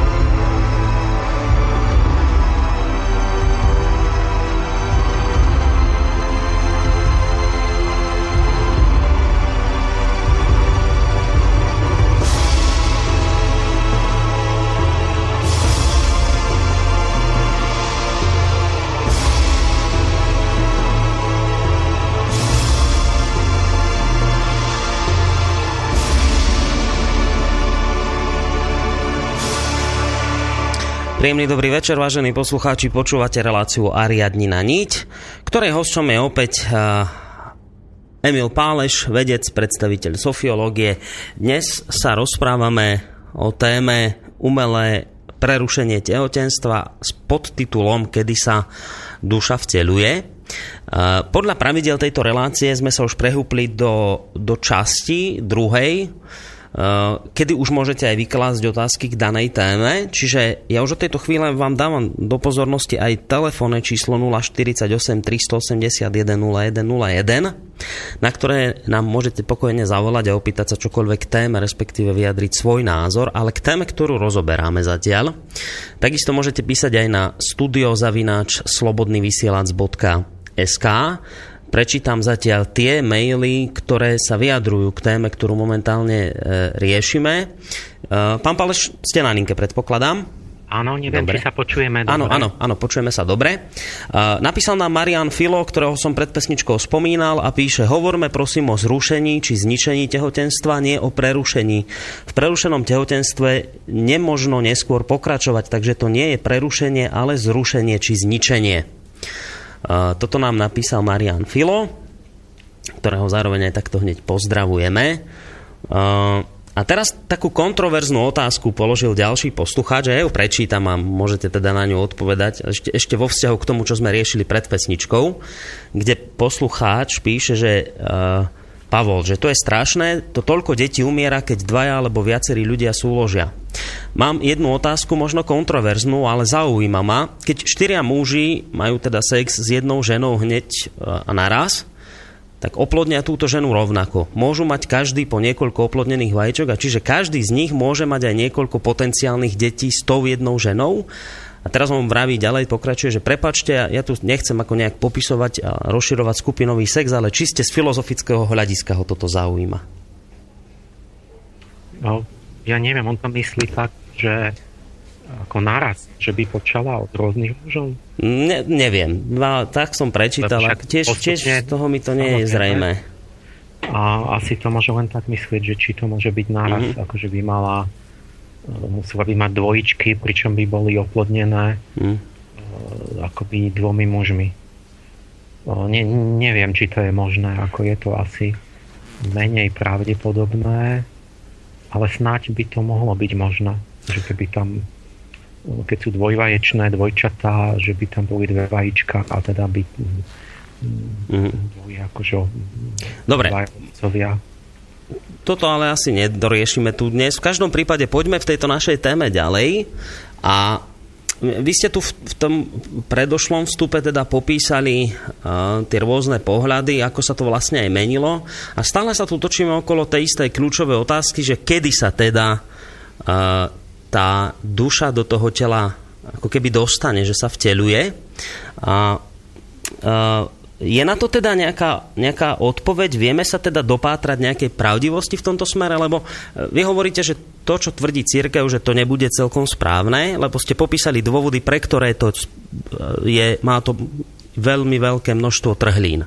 Rovnako ste popísali to, že ani ten materialisticko-liberálny ateistický pohľad nie je správny, lebo ten má tiež obrovské množstvo trhlín a že keby sa to tak nejak bralo, tak by to mohlo skončiť katastrofou, kde by bolo úplne oprávnené ľudí ja neviem, vychovávať na orgány a podobné veci, keby sme boli naozaj len zhluk buniek.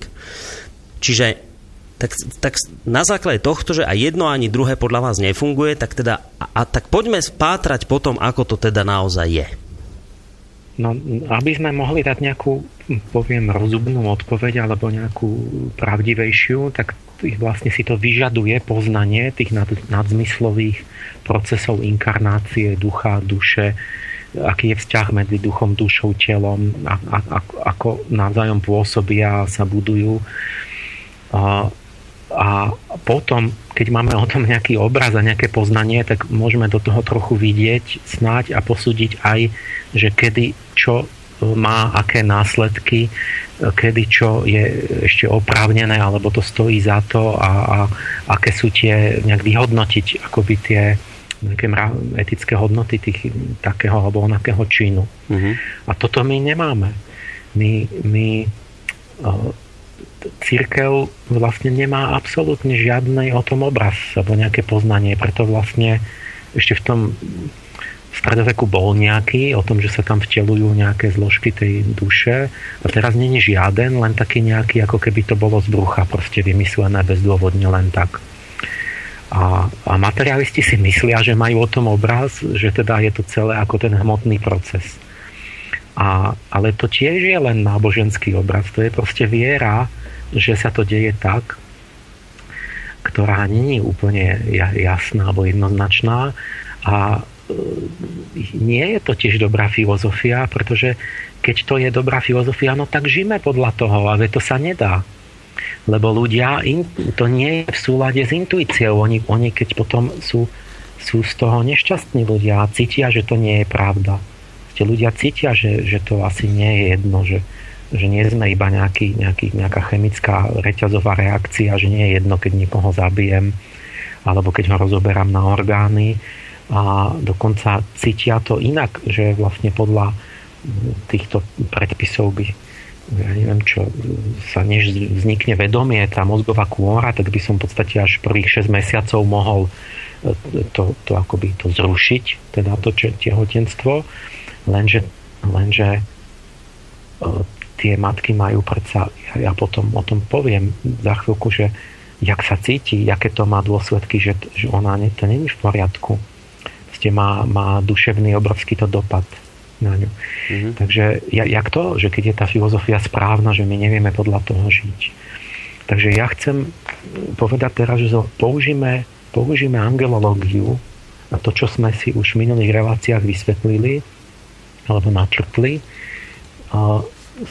Sofiológia alebo angelológia má ten obraz, aký je vzťah medzi duchom, dušou, telom, ako sa postupne vlastne spájajú a ako navzájom pôsobia a ten obraz, ak už proste druhá vec, že, že nemusí byť absolútne presný alebo dokonalý, ale dáva určitý, určité vodítko, že čo sa tam deje a, a z toho vyplývajú určité závery. Uh, aký je ten obraz? Ja som o tom rozprával, myslím, v nejakej relácii o tej evolúcii z duchovného hľadiska. Uh-huh. A tam som určite povedal, že vlastne to embryogenéza alebo ontogenéza, ten vývoj jednotlivca u matky, že je opakovaním filogenézy, čiže opakovaním evolúcie druhu. To je Hekelov zákon, ktorý poznáme od 1865 alebo kedy. To ste hovorili, myslím, v relácii, keď sme sa bavili o tom, že či sa človek vyvinul z opice. Alebo aj tam. No. A, a čiže keď, keď vieme o tej evolúcii, že ja vlastne tým, že skúmam evolúciu aj, aj z hľadiska toho, tých duchovných rozmerov, tak vlastne s tým duchovným pohľadom na evolúciu ja vlastne vidím oveľa podrobnejšie a veľmi jasnejšie, že ako sa tá príroda vyvíjala. Kedy boli aké rastliny a zvieratá, čo sa tam dialo, ako sa striedali tí, tí cherubini ako duchovia času, že som vlastne použil tú hypotézu starobilu o tých 12 epochách vývoja Zeme, ktoré že idú za sebou tie znamenia zverokruhu a vidno, ako v každom tom štádiu, ako by sa ten kozmický človek duchovný mm. postupne vteloval. A postupne a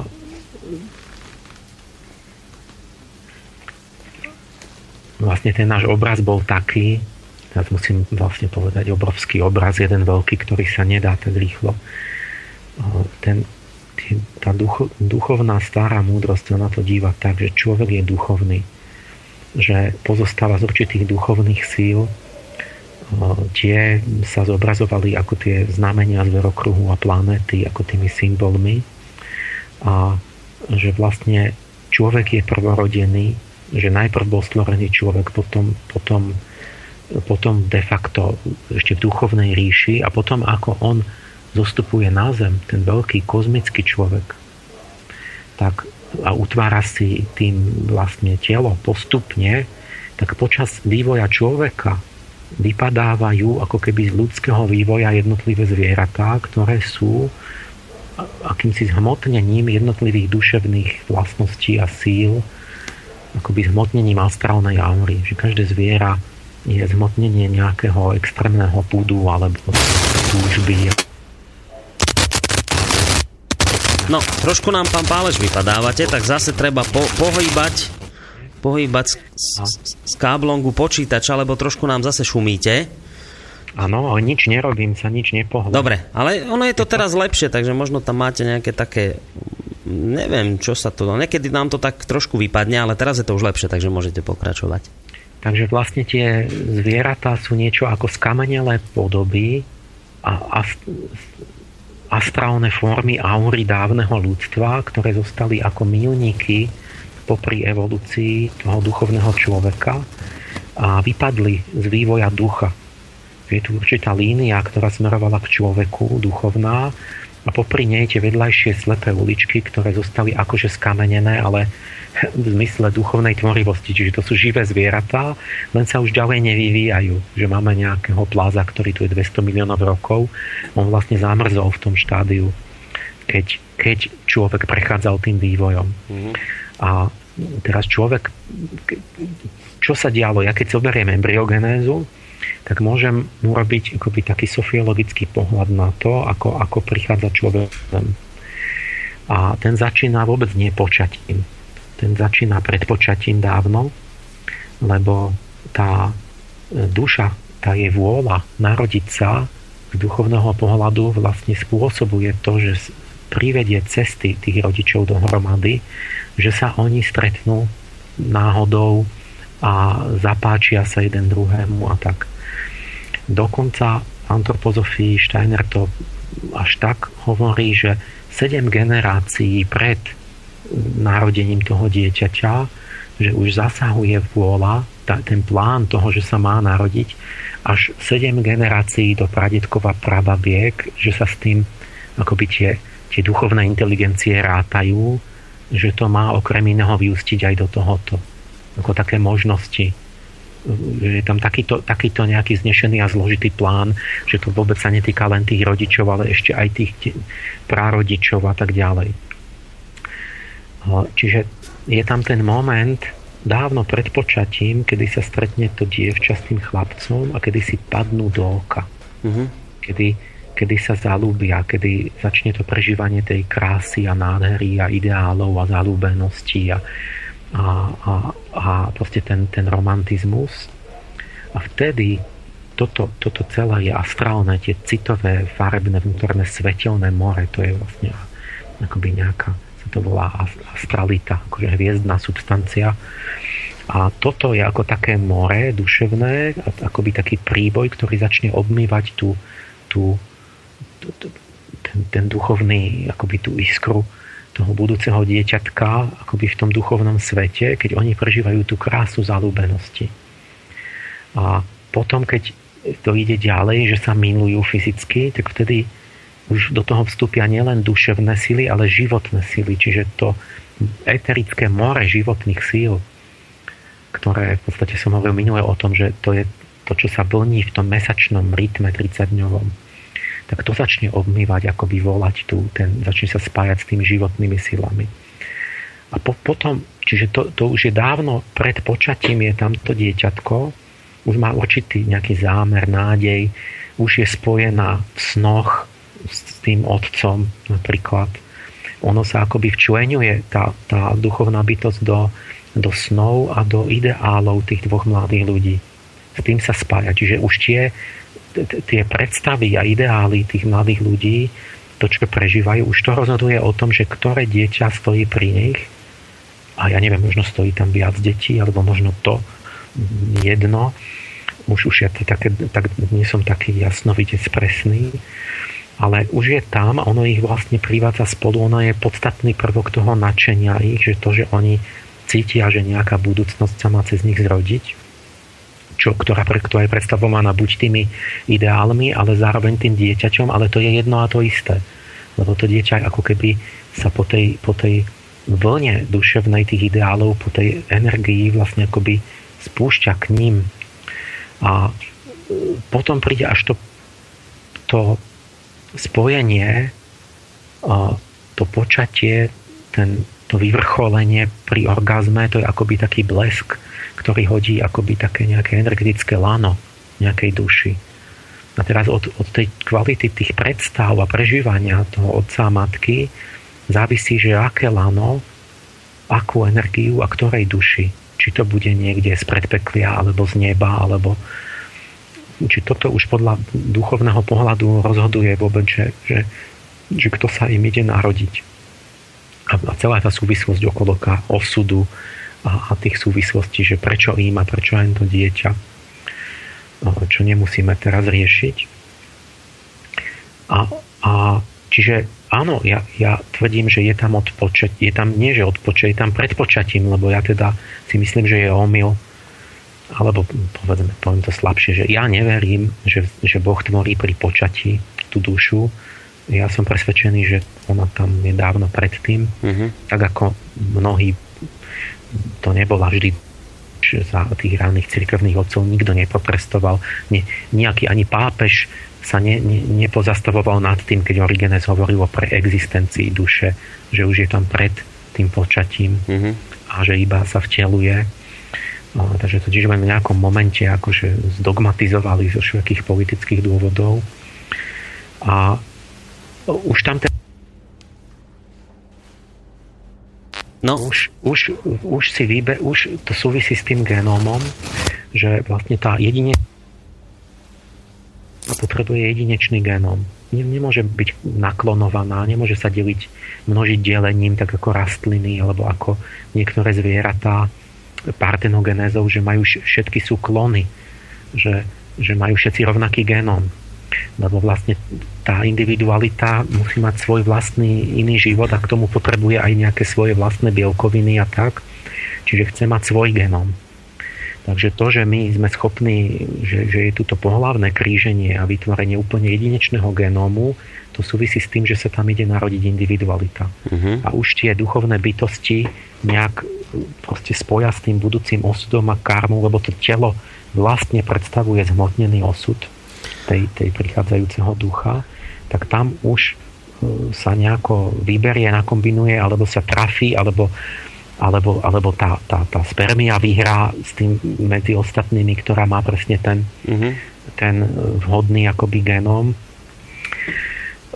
čiže áno, je tam od začiatku tá duchovná duša, ale teraz pôjde o ten vzťah že ona tam je nie, ona tam je aj tak už aj predtým tam bola, len v akom vzťahu bola k tomu zárodku. Je vtelená, alebo je nie je vtelená. Mm-hmm. Ale, nie, a teraz príde to, že to nie je tak, že sa za sekundu to vtelí. To, to je nezmysel, to je jedno, ktorý poviete dátum, vždy je to zlé. Lebo nič sa ani v duchovnom, ani v prírodnom svete nedeje, že zrazu máte 0,1. Mm-hmm. Tam všetko má svoj postupnosť a vývoj. Čiže tú, tú jediné, čo vidím za správne, je, je to postupné vtielovanie, tak jak to bolo tradične v tom cirkevnom učení, že postupne tu začína proces, ako sa e, začína spájať postupne jednotlivé tie články duše s postupne s orgánovými systémami a súčasne s tým, pretože tá duša formuje ten zárodok, sa, sa formuje a sa objavujú tie orgány a sa to rozvíja. E, a ako teda?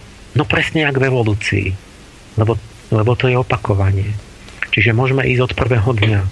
A môžem si klásť otázky veľmi jasné. E, prvý deň vajíčko a prvých 6 alebo 12 dní. Je to vajíčko duchovnou individualitou? Je tam, to znamená, je, áno, tá individualita tam je, ale možno, je tam, možno sú tam dve, alebo neviem čo je vtelená, sú bunky nerozlučne spojené, toho, toho, tých, tie prvé dni to je najprv vajíčko, potom je to tá blastula, že je to taká malina, taký zhluk buniek, čo sa rozdelili. O, tak vtedy sú nerozlučne spojené s nejakou duchovnou individualitou. Odpoveď je jednoznačne nie.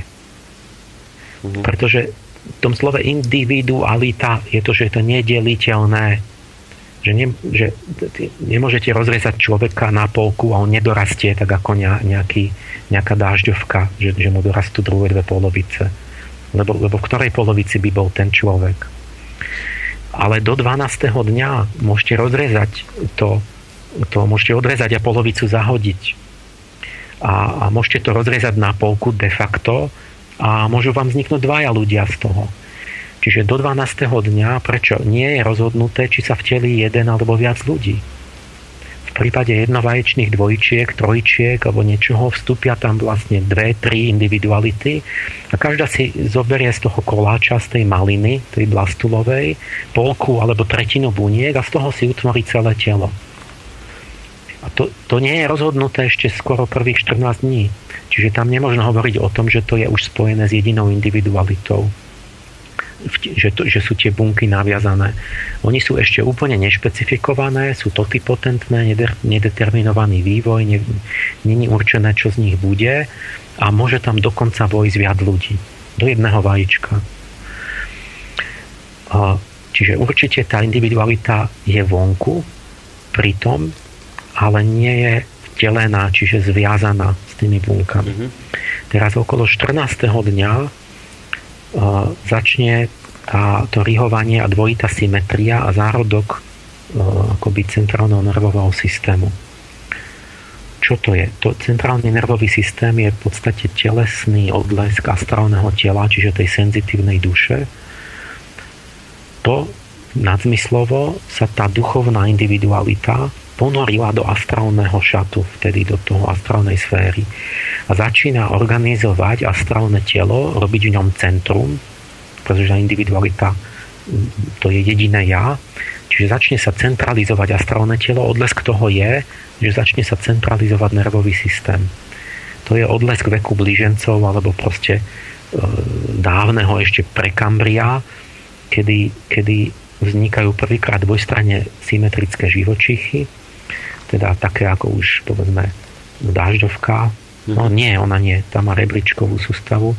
No proste do určitého tie, tie kruhové živočichy ako hviezdica majú len rozptýlené nejaké nervové citlivé bunky tak chaoticky po celom tele. Čiže majú tú senzitívnu dušu, ale tá nemá centrum, nemá ja.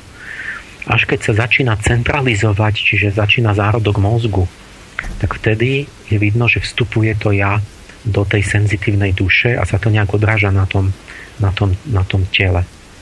A v evolúcii to je vznik tých dvojstranných živočichov, že majú dve strany a všetky tie majú potom aj už centrum akoby nervovej sústavy. E, ďalšie znamenie príde rak, to bolo v Kambriu. A vtedy sa náhle sformovali proste akoby e, ako keby na, na, náhle sformovanie veľkého množstva v podstate tých základných kmeňov života a tak.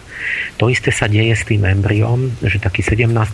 až 20. deň akoby životné telo tá vegetatívna duša uchopí ten zárodok a náhle sformuje základy, také zárodky všetkých tých, tých hlavných orgánov.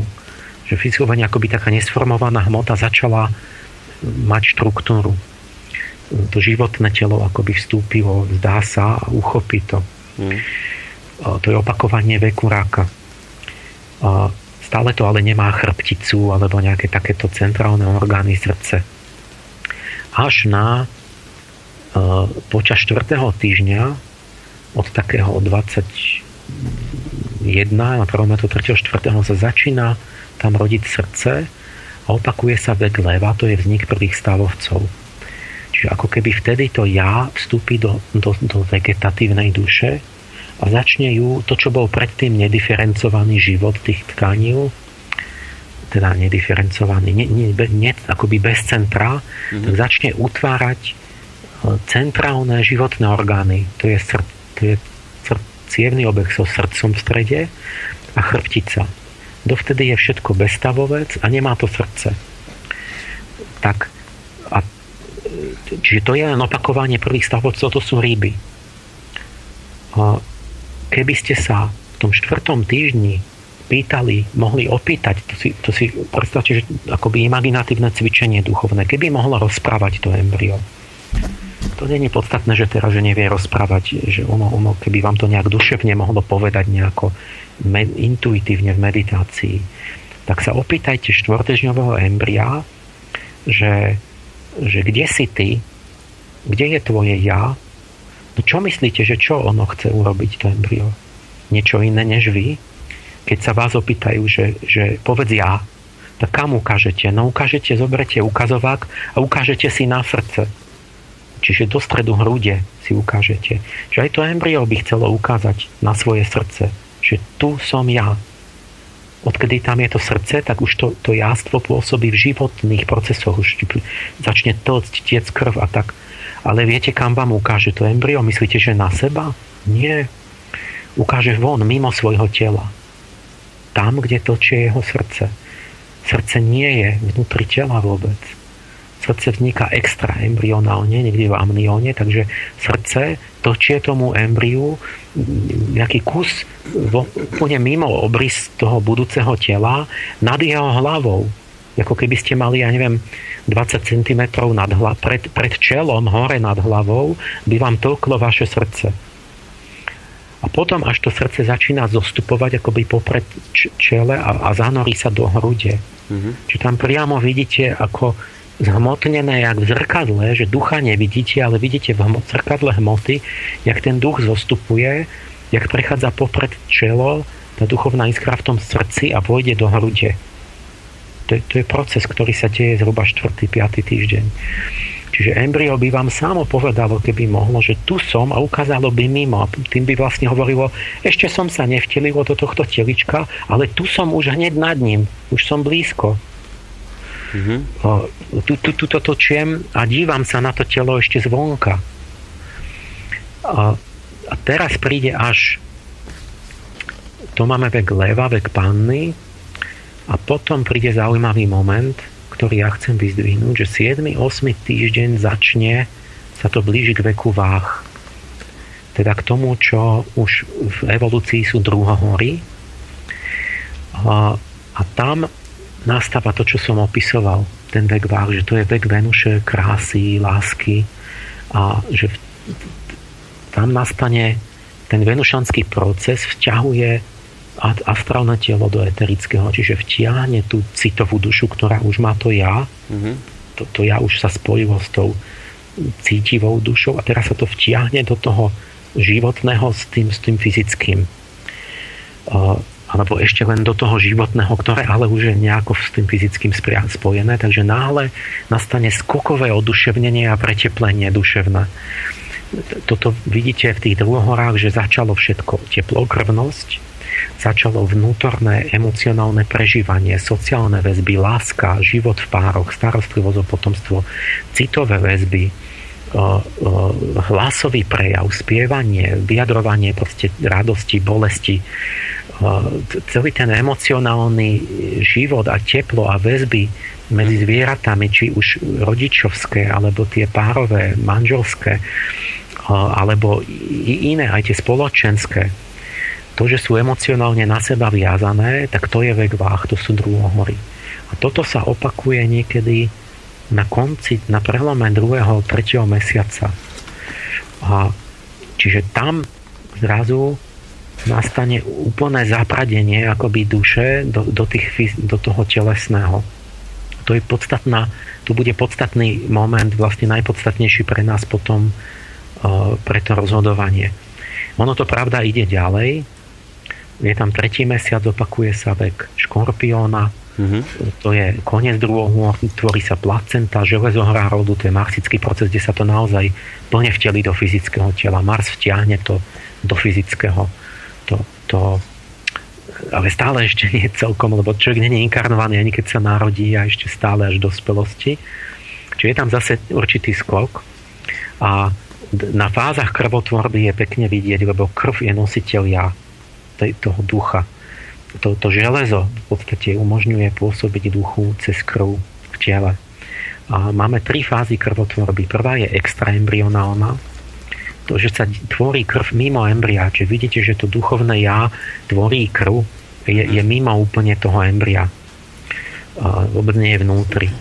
a vtedy aj to srdce je mimo a tak ďalej. Čiže ten duch vtedy obklopuje zárodok zvonka, ako keby tvoril nejaký prstenec, že už je tam v tých, tých obaloch alebo niečo, ale nie je vnútri tela.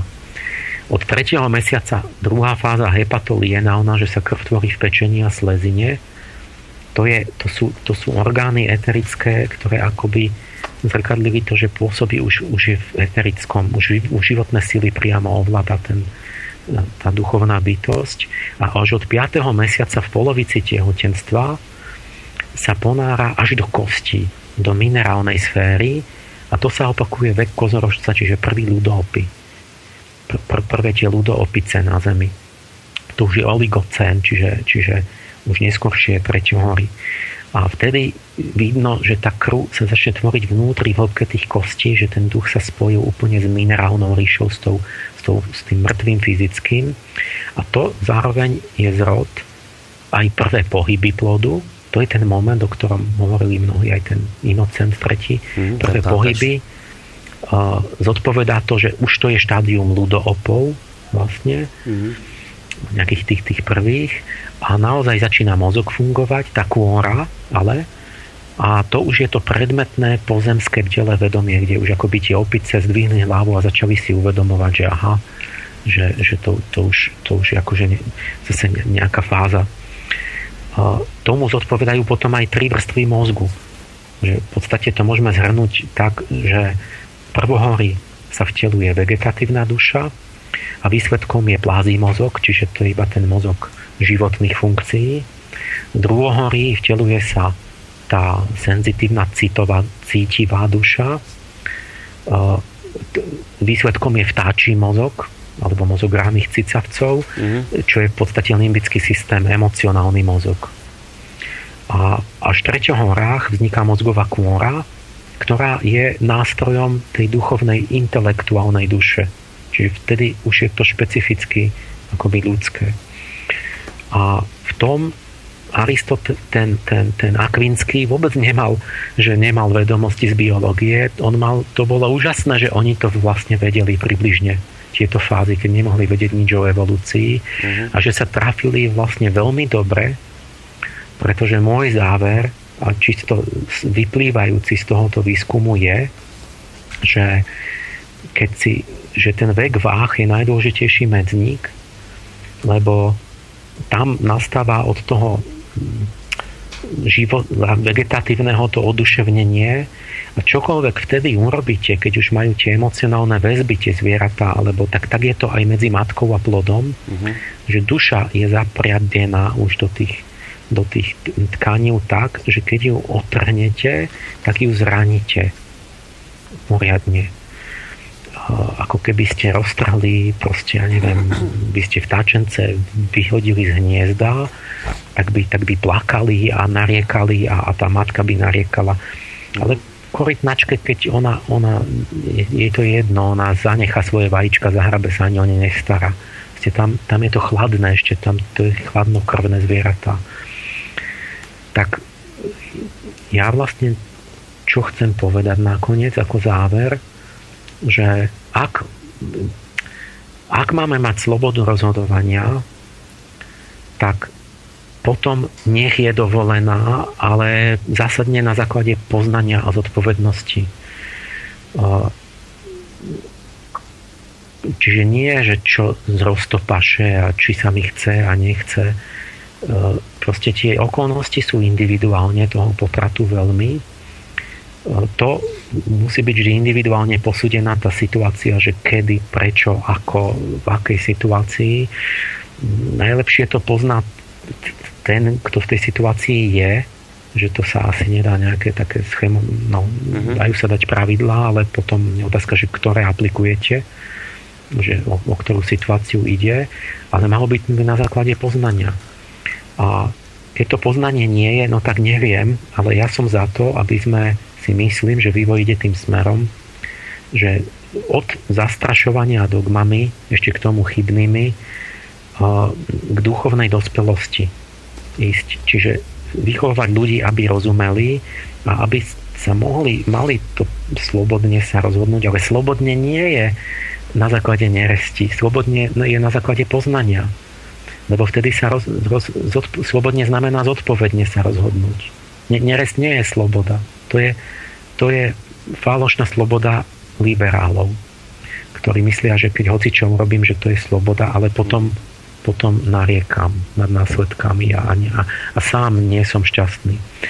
Takže ja hovorím, že významný prelom je to prvé dva mesiace, mm-hmm prvých 8 týždňov je niečo iné a potom je to niečo iné. A tiež to není zo dňa na deň, lebo tam predtým a, a, a toto, tie prvé dva mesiace, to je tak výrazné, že vlastne lekári delia, majú dva rôzne slova na to, že prvé dva mesiace je to embryo a od, od, od tretieho mesiaca je to plod preto, pretože je to tak výrazné, že do prvé dva mesiace to nevyzerá ako človek a potom to vyzerá ako človek. Čiže to, je, to sme späť u toho Aristotela, že vlastne je nesformovaný prvé dva mesiace a mm. sformovaný odvtedy. A oni to vedeli presne, lebo to bolo vlastne to je 60. deň, dva mesiace, to je 2x30 je 60 dní. To je, to je vlastne tá, to učenie tej vrcholnej scholastiky. Mm-hmm. A... a čiže ja, ja, ja vlastne sa prihováram za, za toto. No to som že nech je to vražda, povedzme, že, že ešte by som, že možno z tých 12 týždňov ja neviem, či to už má byť vražda, alebo proste to, to je celé také trošku akože není to uveriteľné celkom, ale, ale že ako by som to, možno ešte by bolo opravnené to posunúť z 12 na 8 že teda odvtedy to už není jedno, lebo sú tam nejaké osudové následky mm-hmm. a že už to není na nejakom roztopaš, ako si to teraz ľudia robia. robia. A dovtedy to tiež je zlé.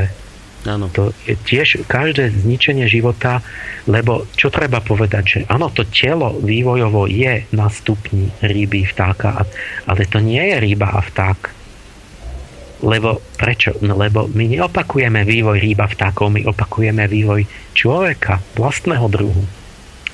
A tie ryby a vtáci sú len napodobeniny, to sa podoba preto, lebo oni sa odpojili v tom vývoji vtedy, ale človek nebol rýba a vták. Človek mal len ľudské telo, ktoré pripomínalo tvármi rybu a vtáka, ale tam vnútri to buduje tá ľudská duša duchovná a tak ďalej.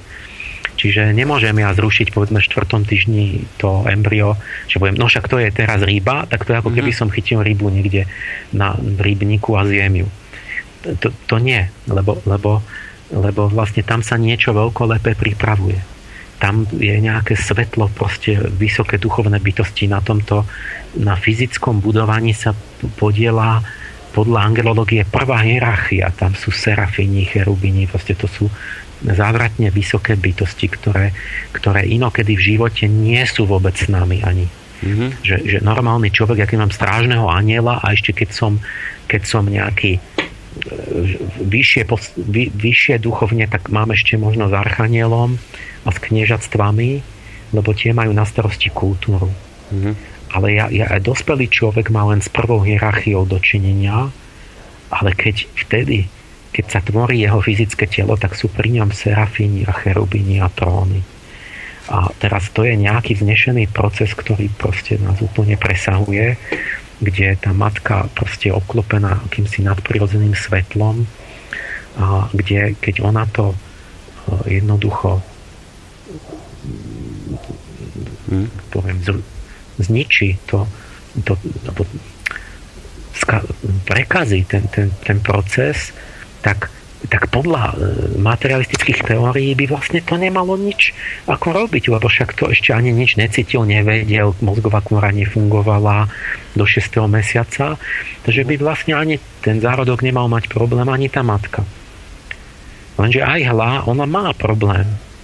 Ona tomu proste neverí. A nemôžete jej to dokázať vedecky a ona má aj tak depresiu.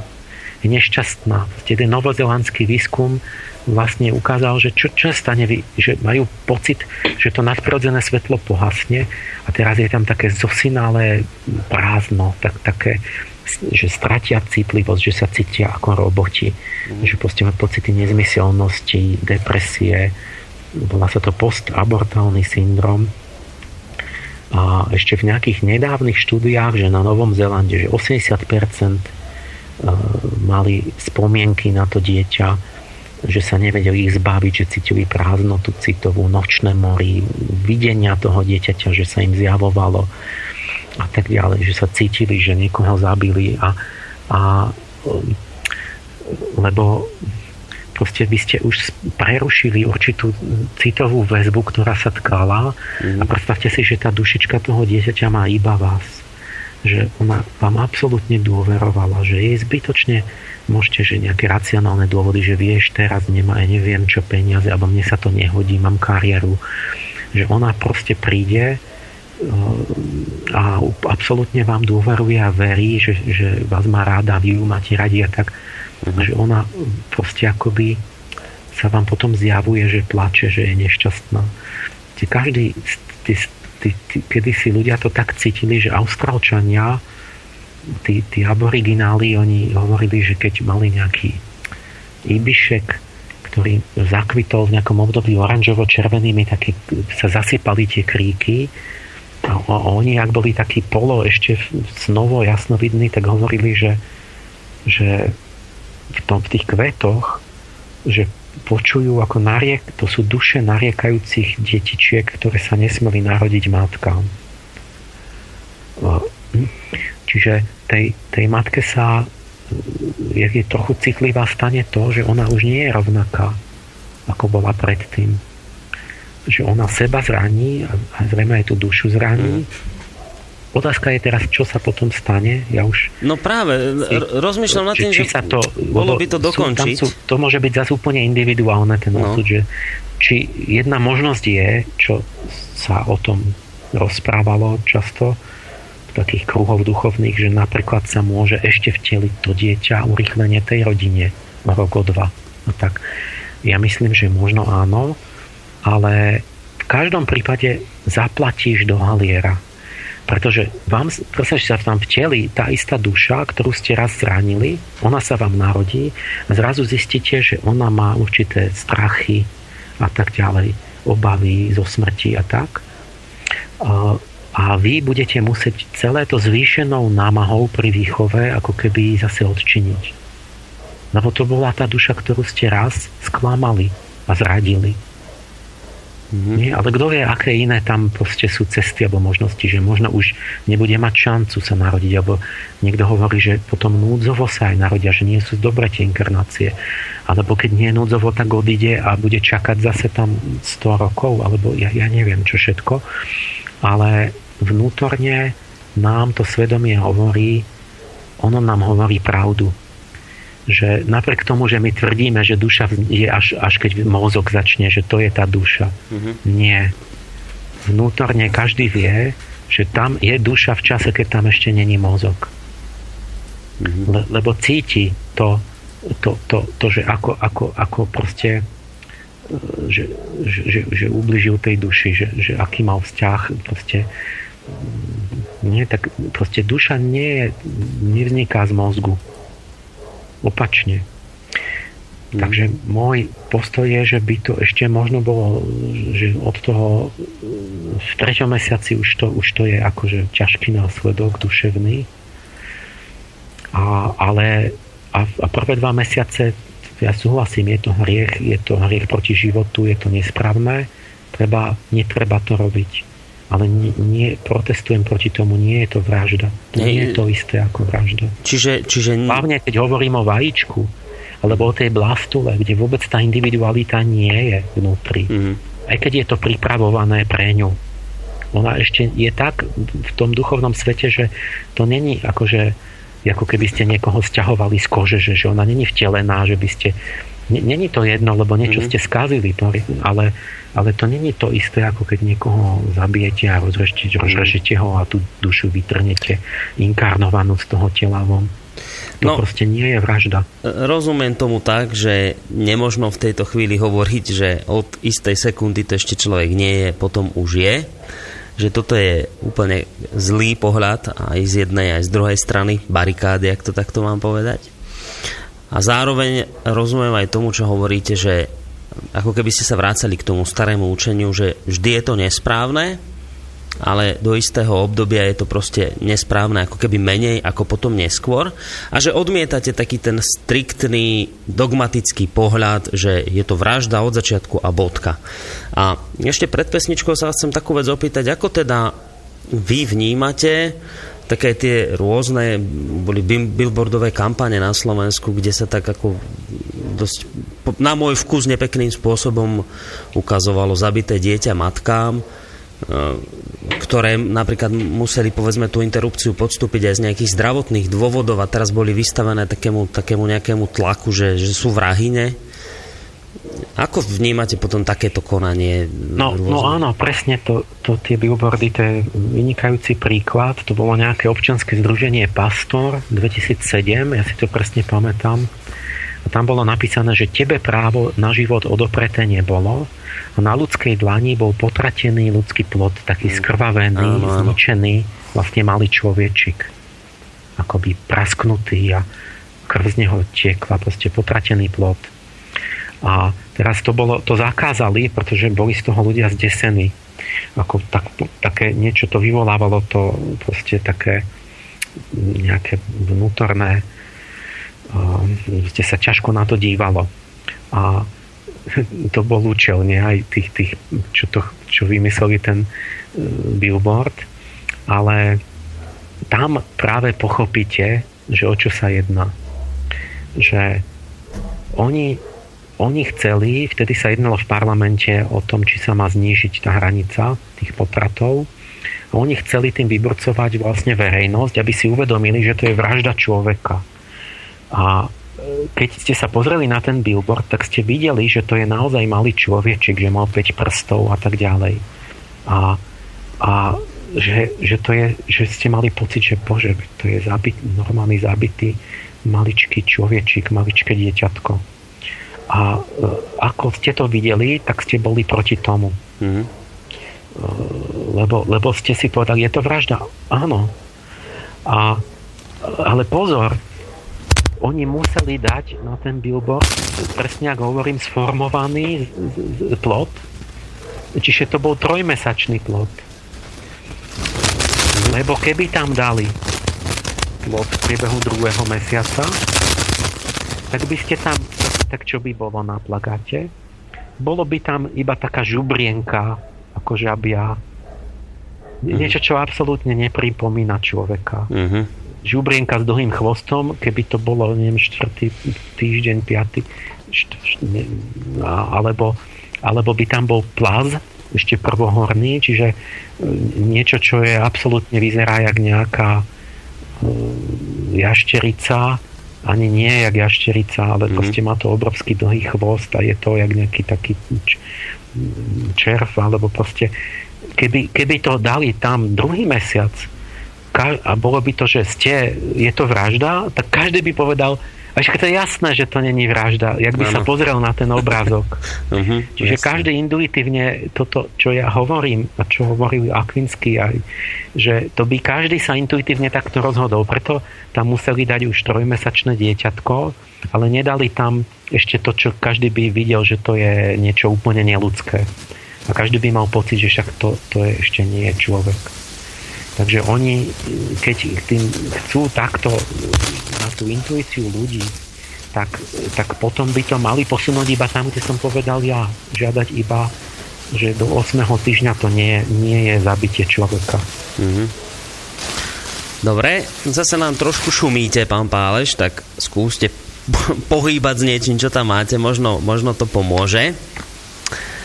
Lebo nejak nám ten... Už je to lepšie, už je to dobré už nám nešumíte. A ešte, ešte jednu otázku a potom naozaj už dám pesničku a budeme sa venovať aj posluchačským otázkam, ktoré nám prišli aj k tejto téme, aj mimo témy. Keď ste hovorili na začiatku, že, že teda keď to človek tak striktne poňme, pojme, ako to hovorí katolícka církev, že teda od počatia, tak potom je žena sériovou vrahyňou, ak sa rozhodne pohlavne s mužom žiť. Lebo popri deťoch, ktoré naozaj bude mať ešte veľa e, takýchto oplodnených vajíčok aj zahynie. Nie jej príčinením, ale predsa. A tým, že sa slobodne rozhodne pre takýto život, sa ako keby slobodne rozhodne takouto vrahyňou byť. Čo keby sa niekto na základe tohto, čo ste povedali, slobodne teda rozhodne, že dobre, ja takou vrahyňou nechcem byť a teda radšej deti mať nebudem ani muža. Bolo by to správne? No ja tvrdím, že keď, keď to naozaj je, je taký presvedčený absolútne, že to pres, takto je, absolútne 100% nie a že to takto musí byť, tak potom musia všetci katolíci vyhnúť a potom nebude problém, lebo nikto ten názor mať nebude. Lebo, lebo to je, aj keď je to pasívne, to je asi tak, ako keby som si e, postavil dom, že však ja nechcem nikoho zabiť, ja len chcem mať pekný dom a si ho tak pri tom, že ja to neviem urobiť inak, ja, ja viem ten dom postaviť len tak, že, že proste budú padať škrídle zo strechy. Oni tak pravidelne jedna, druhá, tretia padne a tak. A, a väčšinou to nezabije nikoho, ale viem, že proste keď tam budú chodiť rok, dva ľudia, že jeden, raz to zabije a raz za dva, tri roky to zabije niekoho. A ja poviem, no ale však to nebol môj úmysel, ja som chcel len mať strechu a ja proste neviem tie škrydle urobiť lepšie. Tak čo by vám povedali na to? By vás zobrali na zodpovednosť, že je to nepriamé zabitie, neum, akoby neumyselné, ale ani nie neumyselné, lebo ale také, že vlastne ste vedeli, že to k tomu dôsledku dôjde. Čiže ja vlastne ako tým naozaj, že keď, keď tu niekto rozpráva, že to bere vážne, nech podľa toho žije. Ale ja potom ho budem reš... Ja to potom si to budem vážiť, ten názor. No dobré, ale nebolo by to potom... myslia vážne. A keď to nechcú podľa toho žiť, tak nech mi to ani nehovorí. No dobré, ale zase na druhej strane, ak by sa niekto rozhodol takto žiť, tak neby, nebolo by to zase z jeho strany sebecké, že som sa rozhodol žiť takýto život, lebo a nebudem mať deti, nebudem sa aspoň o nikoho starať. Viete, že by, či by tam potom zase nemal, nebol takýto morálny no, rozpor? To je úplne, že to je úplne z iného konca, že ja to, to hovorím katolíkom, že oni by mali nemať, mali by všetci žiť v celý báte, aby nezabíjali vlastne tie novostvorené duše. No. Ale že, že by z toho dôvodu, že chcú tak, nech teda chránia život tak, aby naozaj nezabili nikoho. Uh-huh. Aby sa nedopúšťali vražd. Čiže nesmú mať sex navzájom alebo ja neviem čo, musia, musia nemať sex a musí vymyslieť umelé oplodnenie takým spôsobom, že pritom nezahynie ani jedno to oplodnené vajíčko, Navyše. že sa im podarí mm-hmm. to mhm. prvé. No. Hneď. A potom by nikoho nezabili. Mm-hmm. Ale nesmú spolu vlastne žiť ako by muž a žena. Mm-hmm. A, a to, čo, keď sa opýtate z opačnej strany, tak to, že iní ľudia dnes nemajú deti z opačného dôvodu. Z toho sebectva a pohodlnosti. A to je príznak, som už naznačil, že takto skončil starý Rím, že jeden z podstatných prvkov toho úpadku bolo, že ľudia tak boli nejak, tá civilizácia a tie zábavy a technika a, a životná úroveň a, a proste tá, skazenosť nejaká, že ľuďom sa nechcelo mať už deti. A cisári rímsky sa rozčulovali nad tým, lebo vedeli, že Rím zaniká. Augustus dal nastúpiť proste šlachticov a, a jednému za druhým nadával, že kedy plánuješ deti? A čo, a čo máš, aké máš dôvody? Že proste to, to bolo strašne podstatné teda na všetky funkcie a tak ďalej, ktorí už nerozumeli tomu, mm-hmm. tým ideálom toho pôvodného Ríma. Ale každý bol proste akoby sebestredný spôsob života. Užívať si.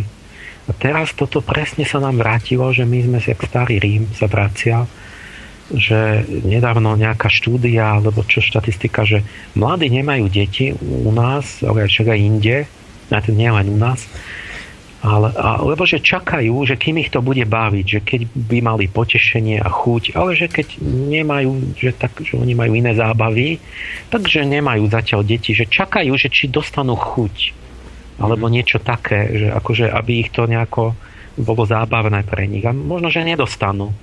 A, a, a nám západná civilizácia je odsudená na vymretie lebo minimálna pôrodnosť 2,1 alebo 2, aby, aby vôbec neubúdalo obyvateľstva že jeden pár musí mať vyše dve deti a my máme pôrodnosť od 1,2 do 1,9 mm. 3 a tak niekde v Škandinávii to je lepšie 1,8, my máme 1,4 na Slovensku. To znamená, že my hynieme. V priebehu jedného ľudského života sa, sa zniží na polovicu počet ľudí. A nerátam, že môžu sa tu nahrnúť Afričania, Afgánci a neviem čo. To, to, tu budú vždy žiť nejakí ľudia, lenže už to, lenže tá, tá kultúra, tá civilizácia s nami odíde, keď nebude odovzdávaná v rodinách. Tak jak v Itálii, či sa tam nahrnuli Longobardi a neviem kto, ale Rímania tam už vyhynuli. Tí tam už neboli a s tým zanikla aj tá kultúra a vznikol ten temný stredovek a tak. Čiže čo teraz, že my, my, my sme urobili nejakú chybu filozofickú, že nám sa vytvoril taký človek na západe, liberálno-ateisticko-materialistický, ktorý urobil presne to, čo, čo ja navrhujem tým, tým katolíkom vlastne úplne z iného konca. Ale tí liberáli sú za to potrestaní, že oni, oni v podstate za to svoje zmyšľanie vyhynú. V podstate idú vymreť. Že, jak si to tak vezmete, že ak Kadáfi povedal, že Boh vlastne Allah rozhodol, stvoriteľ, že vlastne nemali sme pravdu, pretože sa rozhodol, že my nebudeme existovať. Lebo, lebo máme niečo poruchané duševne, že my vlastne nevidíme dôvod mať deti. Aj my takže, ako západná takže tento filozofický mm-hmm. názor prehral, e, pretože nebudú nositeľia jeho výmru. Mm-hmm. Evolučne sme prehrali. A, a keď patrate do hĺbky, tak zistíte, že to je proste ten materializmus, že my nevidíme niečo, my, my už nevidíme naozaj nad vlastnú sebeckú zábavu akože nejaký iný zmysel. Že toto, tento postoj, že čakám, kým ma budú deti baviť, alebo čo. Hmm. Jednak to je nejaká nedostatočnosť. Uh, jaké sú skutočné zákony duchovné ale, alebo prírody? Že človek má plodiť a tvoriť na to dostal tú duchovnú iskru. A nemusí každý fyzicky mať deti. Niekto je, ja neviem čo, Einstein alebo nejaký Michelangelo a Leonardo, on použije tú pohľavnú sílu vlastne na tvorbu vedeckú, umeleckú, štátnickú. On, on urobí pre, pre 100 tisíce ľudí niečo významné. A, ne, nie, nie, povedzme, nemá čas na rodinu a nemôže, ale on je v milosti Božej a prírody, pretože on tým, že tvorí, tak sa rozvíja, robí niečo objektívne pre svet. Nežije pre svoje sebectvo. Mm-hmm. A to ale nedokáže každý byť nejaký tvorca duchovný. A pre väčšinu ľudí je teda to, že splodia potomstvo, že sú otec a matka. A tým urobia pre svet to, že, že robia niečo nie pre seba, ale pre dieťa a pre celý svet. A pre štát, pre kultúru pre pokračovanie života na Zemi. To musia pritom vlastne niečo obetovať, e, niečo darovať zo seba a toto, tento proces, že, že sa darujete niečomu, čo má zmysel nielen pre vás, ale pre, pre svet objektívne, tak toto je kľúčový duchovný zákon, kto, vďaka ktorému to človeka udrží duševne zdravého a rozvíjajúceho sa. Totiž keď sa nerozvíjate, tak duševne upadáte. A toto, tento postoj znamená nie len, že proste nebudeme mať deti, znamená okrem iného, alebo že vyhynieme a to nás nezaujíma, že si užijem ešte peniaze, zarobím si a budem čo sa zabávať. Ale ten človek priamo psychologicky, on vlastne duševne sa kazí. On, on sa nerozvíja správne, pretože to je proste no, už neviem, jak to povedať inak, v tom sebectve je Lucifer. Mm-hmm. Proste užívať si plodivú silu len na, na tak, že to pre nikoho nemá žiaden význam, len mne to robí rozkoš. A teraz nemám na mysli len sex, ale vôbec životnú mm-hmm. silu, že len si budem cestovať, len si miniem peniaze, najem sa, napijem sa, budem si užívať príjemné veci a ja neviem čo. zábavy a hry a cestovanie a pekný luxus a tak. A prečo by som sa zaťažoval nejakou službou komukoľvek, treba aj vlastným deťom. Tak toto je cesta, toto je veľmi rýchla duševná degenerácia, vlastne určitá deformácia človeka. Nemôže byť zdravý, keď mm-hmm. nemá, nemá etické ciele. Dobre, a tu... Tak preto aj my, my sme duševne v neporiadku potom, že to, ale ja neviem, psychiatri dneska to hlavne tá americká psychiatrická asociácia, ja k tomu ešte asi vám poviem hrozné veci inokedy, uh-huh. tak oni tiež sa k tomuto vyjadrovali. A ja povedal už doktor Dávke nedávno, sa, sa tiež pridal ku mne, že APA, to Americká asociácia psychologov a psychiatrov, a, že vlastne sa dostali blázni do vedenia. Uchopili moc a že vlastne blázni vedú tú, tú asociáciu. Hmm.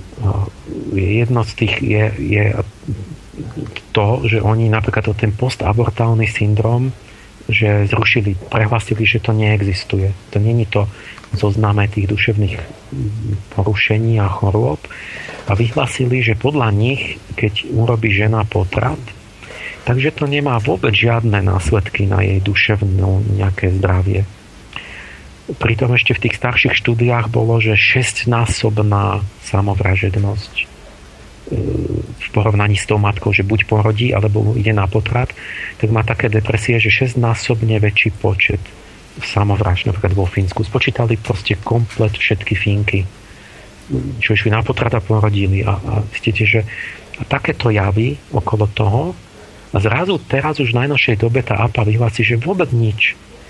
A a teraz sa pýtate, jak to sa jak takto zmenilo rýchlo? Že, že, nie, že keď to počujete, máte podozrenie, že, že mňa hneď napadá, že dokeľu, že keď to znamená, že keď žena necíti vôbec nič, že potrat nevadí, to znamená, že možno, ale to musí byť už taká zhrubnutá, že necíti vôbec nič. A to už nemôže byť žena. Lebo nejaká naša slovenská žena, e, to není jedno. A, a a oni zrazu povedia, no áno, sú tam síce tie následky, ale že, le, lebo, lebo není to tak, že aby aj Američanka, že je to jedno. Tiež má depresiu a tak. Ale oni vám vyhlasia, a toto robia so všetkým, že síce sú tam tie viditeľné e, následky, ale že to nejako nesúvisí s tým potratom keď to je po potrate, že ten potrat sám to vôbec nespôsobuje, pretože to bol iba zhluk buniek, ktorý dali von a zahodili do koša. E, to v podstate sú iba, to je iba uhlík, dusík a tak, no to je, tam nič, to nič viac není. A, a proste nejaká biomasa. A že to, že oni teda v skutočnosti nie, že nemajú, ale majú nejaké problémy, to je vina spoločnosti, lebo že oni sa dostávajú do konfliktu svedomia preto, lebo, lebo spoločnosť im nahovára, že potrat je niečo zlé. Že nemajú dostatočnú podporu okolia, že to robia správne a tak. Mm-hmm. Čiže tá APA vlastne hovorí, že spoločnosť je na vine, lebo že má vyslovene podporovať a presvedčovať tú ženu, že to je absolútne bezchybné, e, že nie nič problém, že nič sa mhm. nedopustila, mm-hmm. že to vôbec nebol živý človek a že je to spoločensky chválihodné a tak ďalej a že, a že ona potom nebude mať žiadne tie duševné problémy. Čiže oni takouto chytračinou povedia, že potrat nič nespôsobuje, ale že spoločnosť nahovára vlastne a dovádza do konfliktu mm-hmm. tie ženy. Áno.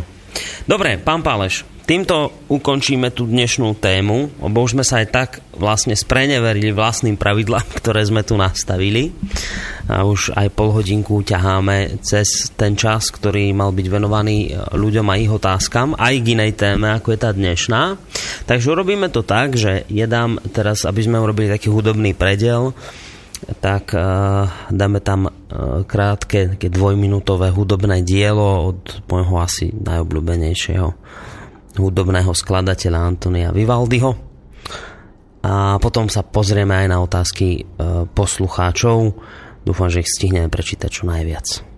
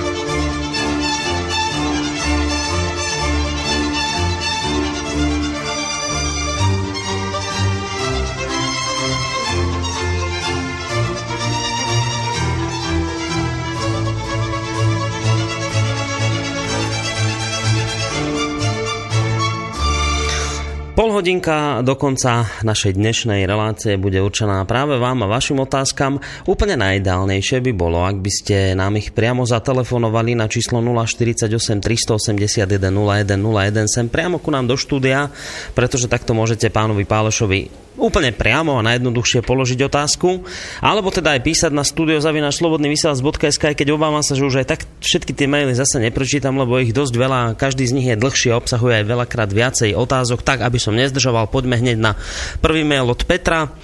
Dobrý večer, som pravidelným poslucháčom vašej relácie pri počúvaní poslednej. Ma ale zarazilo, ako istotou hovoril pán Páleš o tom, že nežnú revolúciu zorganizovali tajné služby, aby mohli komunistickí funkcionári ďalej z úzadia ovládať ovládať tento štát. Tento názor nezastáva žiadny slovenský historik ani osobnosti, ktoré sa na novembrových udalostiach z roku 89 priamo podielali. Fedor Gál ho nedávno označil za hlúposť. Zaujímalo by ma, či pán Páleš disponuje dôkazmi o konšpirácii, ku ktorým slovenskí historici nemajú, nepo, nemajú prístup. Ak takéto dôkazy nemá, nebolo by rozumnejšie vyjadrovať sa opatrnejšie a formulovať svoje tvrdenia len ako domnienky? Ja si myslím, že šírenie takýchto nepodložených názorov vyvoláva v ľuďoch pocity bezmocnosti a hnev, lebo potom nemajú pocit, že svoj život majú vo vlastných rukách a sú len bábkami, ktorými niekto zo zákulisia poťahuje. Navyše relativizujú súčasný spoločenský systém, lebo potom veľa ľudí má pocit, že za komunistov to bolo lepšie ako teraz alebo že sa vlastne nič nezmenilo, alebo že by bolo dobré mať vládu silnej ruky, ktorá nás baví bremena slobody a nastali konečne poriadok. Odrazom týchto nálad je postup Kotlebu do druhého kola župných volieb. Ak je cieľom vašej relácie hľadať pravdu, myslím si, že by ste nemali robiť ukvapené závery a mali by ste viacej zvažovať slova a ich možný účinok na poslucháčov. Toto nám napísal Peter. Pán Páleš, vaša reakcia na tento mail. Ja som to formuloval ako domnenku. Ja si síce teraz nepamätám, ako som to povedal, ale vždy, keď o tom hovorím, tak to formulujem presne tak, že nie, nie je to, to nie, nie je dôk, ja som nesluboval žiadne dôkazy, ja som, lebo som, ja som nerobil nejaké rešerše a dôkazy, ani som sa na to nesústreďoval, aby som to bol, bol skúmal, túto otázku ako odborník, ale to je čisto môj ako občan, môj osobný z toho mm-hmm. akoby moje pochopenie nejaké najlogickejšie tých udalostí, ktoré som si urobil ja ako môj osobný postoj. Mm-hmm. A tak som to, myslím, určite aj povedal, že to takto hovorím. Pričom ešte tým, tam je veľká škála možností, ja som nedal úplne presne, že, že čo ako bolo, lebo to je také um, ambivalentné, že do akej miery teda to naplánovali a do akej miery boli tí disidenti samostatní a, a, a tak ďalej, že hmm. na koľko percent a čo všetko rozhodli tí a čo všetko bolo dané, čo, čo uh, to, to, to, tam ešte je obrovská škála toho. Ja, ja vlastne myslím, že to bola určitá taký kompromis a taká spolupráca, že teda boli tu nejaké Um, disidentské síly, ale veľmi slabé, ktoré by sami nič nezmohli. Že to je absolútne proste neporovnateľné. Keď zvrhli sme Hitlera, tak sme ho proste fyzicky porazili. A mm. nacistov sme dali predsud norimberský. A toto bolo, však tu koľko bolo disidentov na Slovensku. Na prstoch sa dá spočítať, kto sa tu ozýval. Že tu každý bol doslova akože do gatí mal pustené. Mm. Sa, sa bál niečo urobiť. A stalo sa to, že Gorbačov proste to uvoľnil, oznámil, že už nebude násilím a vedeli tí komunistickí funkcionári, že sa to teda bude nejaká perestrojka, že to bude musieť meniť. Ak, ak, aká bol, bol podiel ľudí? Však nechceli ísť ani na ulicu. Však sa museli falošné incidenty organizovať, aby vôbec ráčili zazvonitými kľúčami, sa museli tajné služby klamať že, že sa niečo stalo a podobne. A keď teda sme to mali hlavne my v rukách, tak potom je to absurdné, pretože prečo nebol ani jediný človek potrestaný za hromadné vraždenie a mučenie. Prečo všetky spisy z pamäti národa boli vymazané. Tam obrovské počty všetky spisy o tom, že kto čo robil, čo sa stalo.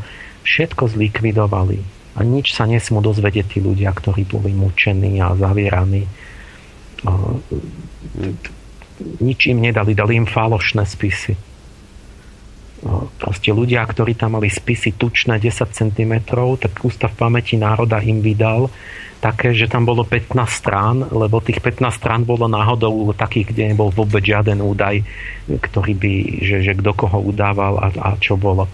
Takže proste Ústav pamäti národa vymazal celú pamäť mm-hmm. národa. Čiže tieto Takže ja, to ne, ja nehovorím, že, že ček, oni podľa mňa mali dôvod ten, že takto, keď to tým, keby to tým ľuďom dali, možno by niekto chcel sa pomstiť a tak, keď im to nedajú, tak to nemôžu zistiť. Mm. Ale ten, je ten hlavný dôvod je predsa úplne jasný ako facka, že komunisti spolupracovali na tom odstúpení, respektívne sa hneď dostali do čela. Však vieme všetky mená, nie? Však oni boli stále v čele celej tej privatizácie toho.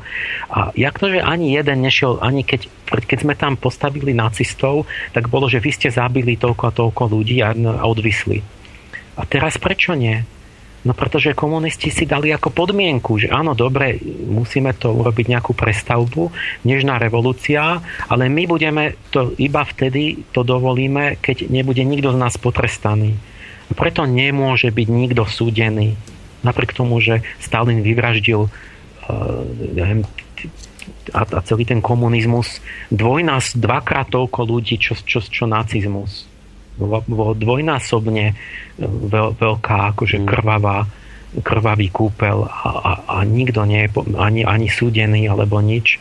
No pretože my sme nevyhrali nad komunizmom. A to je to podstatné, že sme nevyhrali. My sme nemali to v rukách uh, s tými kľúčami, keby znova sa vyťahli nejaké samopaly a tanky alebo čo, tak hneď by každý schoval tie kľúče a utekal by domov. A, a preto je to tak, že áno, preto, však preto som o tom hovorím, že a prečo teda nie, že potom by sme nemali v rukách. My nemáme v rukách, však preto nemáme nič v rukách. Preto proste stále tu vládnu proste nejaké skupiny, ktoré majú všetko v rukách a, a občania nemajú absolútne nič v rukách, pretože si nikdy nič ešte nevydobili. Pretože nebola žiadna revolúcia. Dobre, dáme pretože priestor. niekto s niekým sa dohodol a prešlo to z nejakých rúk do, do skoro takých istých rúk, ale občania nemali nikdy žiadnu moc v tej revolúcii. O ničom nerozhodli a preto doteraz o ničom nerozhodujeme. Hmm. No, zase vás nejak slabšie počujeme. Tam ste? Tu ste, dobre. Pán Paleš, dáme priestor, neviem, či máme niekoho na telefónnej linke, či vydržal. Dobrý večer, počujeme sa? Dobrý večer, to je Ladislav. Nech sa páči. Chcel, chcel by som sa spýtať uh, pána Páleša dve otázky. Prvá, čo sa týka toho postabortného syndromu, tej depresie, čo teda ženy majú že či je tam nejaký rozdiel v tom e, aj teraz, či už teda sú nejaké informácie alebo štatistiky asi nebudú, ale aspoň nejaké informácie, či tam Pálež skúmal alebo teda zisťoval, že či tam je nejaký rozdiel v týchto depresiách, či keď sa to e, udeje ten abort do druhého mesiaca alebo teda neskôr. A potom druhá otázka ešte, že e, taká ma napadla, že tá menštruácia, ktorú ženy majú, že či to není tiež e, a potom teda mali tiež nejaké také, ja neviem, depresie niektoré, alebo teda no, to tak ťažko prežívajú, že či to tiež není nejak tak spojené s tým, s tou možnosťou e, tej šance toho vtelenia nejakého nového života. No tak. No, dobre, ďakujeme za tieto otázky, majte sa do počutia. No, no áno, to by som ja tiež rád vedel, že či je rozdiel v tých prvých týždňoch a v tých neskorších ale to, čo som natrafil, všetky tie štatistiky to mali akoby v kope. Tak ne, nenašiel som zatiaľ také rozlišenie. A aj pri tom, pri tom mesačnom cykle, no áno, mohlo by to, asi tam aj je ten faktor, že, že predsa len ten, tam je, tam začne tá ovulácia, je tam to žlté teliesko, ktoré akoby sa pripravuje na to, na to, že by mohlo byť počaté a rozbehne sa celá akoby tie hladiny tých hormónov a určité iné naladenie a to žlté teliesko dokonca má také, je preto žlté, lebo tam je tam je presne to farbivo, čo je v oku. Žlté škvrne oka, ktorá najlepšie vidí. Ako keby to žlté teliesko sa dívalo duchovne zvnútra, ako keby sa dívalo, že či dušička príde. A, a potom, keď teda chvíľu čaká a nič nepríde, tak musí akoby odísť, ako zahynúť, aj keď teda, lebo že to nie, nie je človek, ale je tam ako keby nejaká taká, taký život pripravený na nejakú nádej a potom no áno, že, že je, je to určitý nejaký mm. niečo tam môže byť smutné vlastne u tej ženy, že aj keď takže, takže si myslím, že áno. A ešte druhá otázka. Aj, aj, keď, aj keď nemôžeme zase to tak brať, že teda ona, lebo však ona nemôže mať deti stále, tak to mm. tiež je nezmysel, že, že aby, aby tam nebol smútok, že sa nevyužili, tak že by potom musela mať stále deti. No. To by bolo priveľa. A k tej menštruácii ešte? Druhej otázke? No veď o tom som už hovoril, Aj? že v tom mesačnom cykle, je tak. že je tam, je tam nejaký ten duševný smútok, že niečo uh-huh. sa nevyužilo, ale snáď, snáď, snáď on je aj tak nejak, že keď teda tá žena ešte nemala deti, že tak je to potom také smutnejšie, ale keď už má tie deti, tak možno, že lebo však nemôže mať do nekonečna stále deti. Hej, jasné. Tak jak to niekde v práveku možno tak bolo, že, že v podstate mnoho detí aj zahynulo a tak kade ako, takže vlastne mali v podstate deti ho stále. Dobre, poďme, poďme na ďalšiu otázku, ktorá prišla do mailovej schránky. Pekný večer, mňa by zaujímalo, ako vidí pán Páleš spontánny potrat u ženy. Môže byť braný ako neúmyselné zabitie? No, ja, ja som úplne spontánny, že keď, keď ona teda nič neurobila zle. Mm-hmm. No nie, veď ja, ja, ja som to hovoril ako, to som len dovádzal ad absurdum, že vlastne tie spontánne zaniknuté oplodnené vajíčka, že, že to dojdeme k tomu, že to je neumyselné zabitie, iba keď máme tú dogmu o tom, že je to človek, to vajíčko. Um, takže ja si myslím, že nie. A ani keď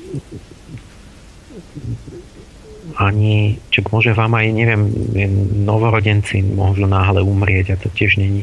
Hmm.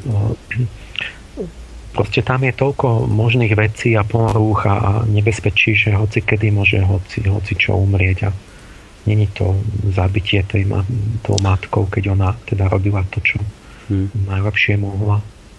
Dobre, ďalší mail, ktorý som si ešte aj z minula, myslím, presunul od Jara, ktorý sa sa pýta takúto vec. V televízii išiel pred pár mesiacmi dokumentárny film o pamäti vody, že keď kvapneme čistú vodu na laboratórne sklíčko, vysušíme ju a potom pozrieme pod mikroskopom, vidíme nejakú štruktúru, ktorá vraj závisí od toho, kto sa tej vody dotýkal. Ako keby tam bol nejaký otlačok. Viete o tom niečo, pán Páleš?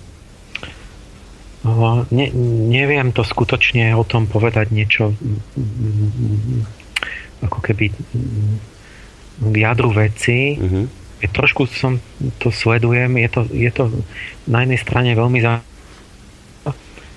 pretože z hľadiska akoby tej duchovnej vedy voda je hlavný nositeľ životných síl. Že všetko, čo žije, žije cez vodu. Mm-hmm. Bez vody nie je života a tak. Čiže tie životné síly sú v tých, v tých tekutých substanciách, kde je voda. Súčasne ale v, duch, v duchovnej vede životné sily, ten éter, je nositeľ pamäti prírody. Podľa duchovnej vedy je pamäť nie v mozgu alebo čo, ale v eterickom tele a tak. A majú ju aj rastliny a iné, kde teda nie je mozog.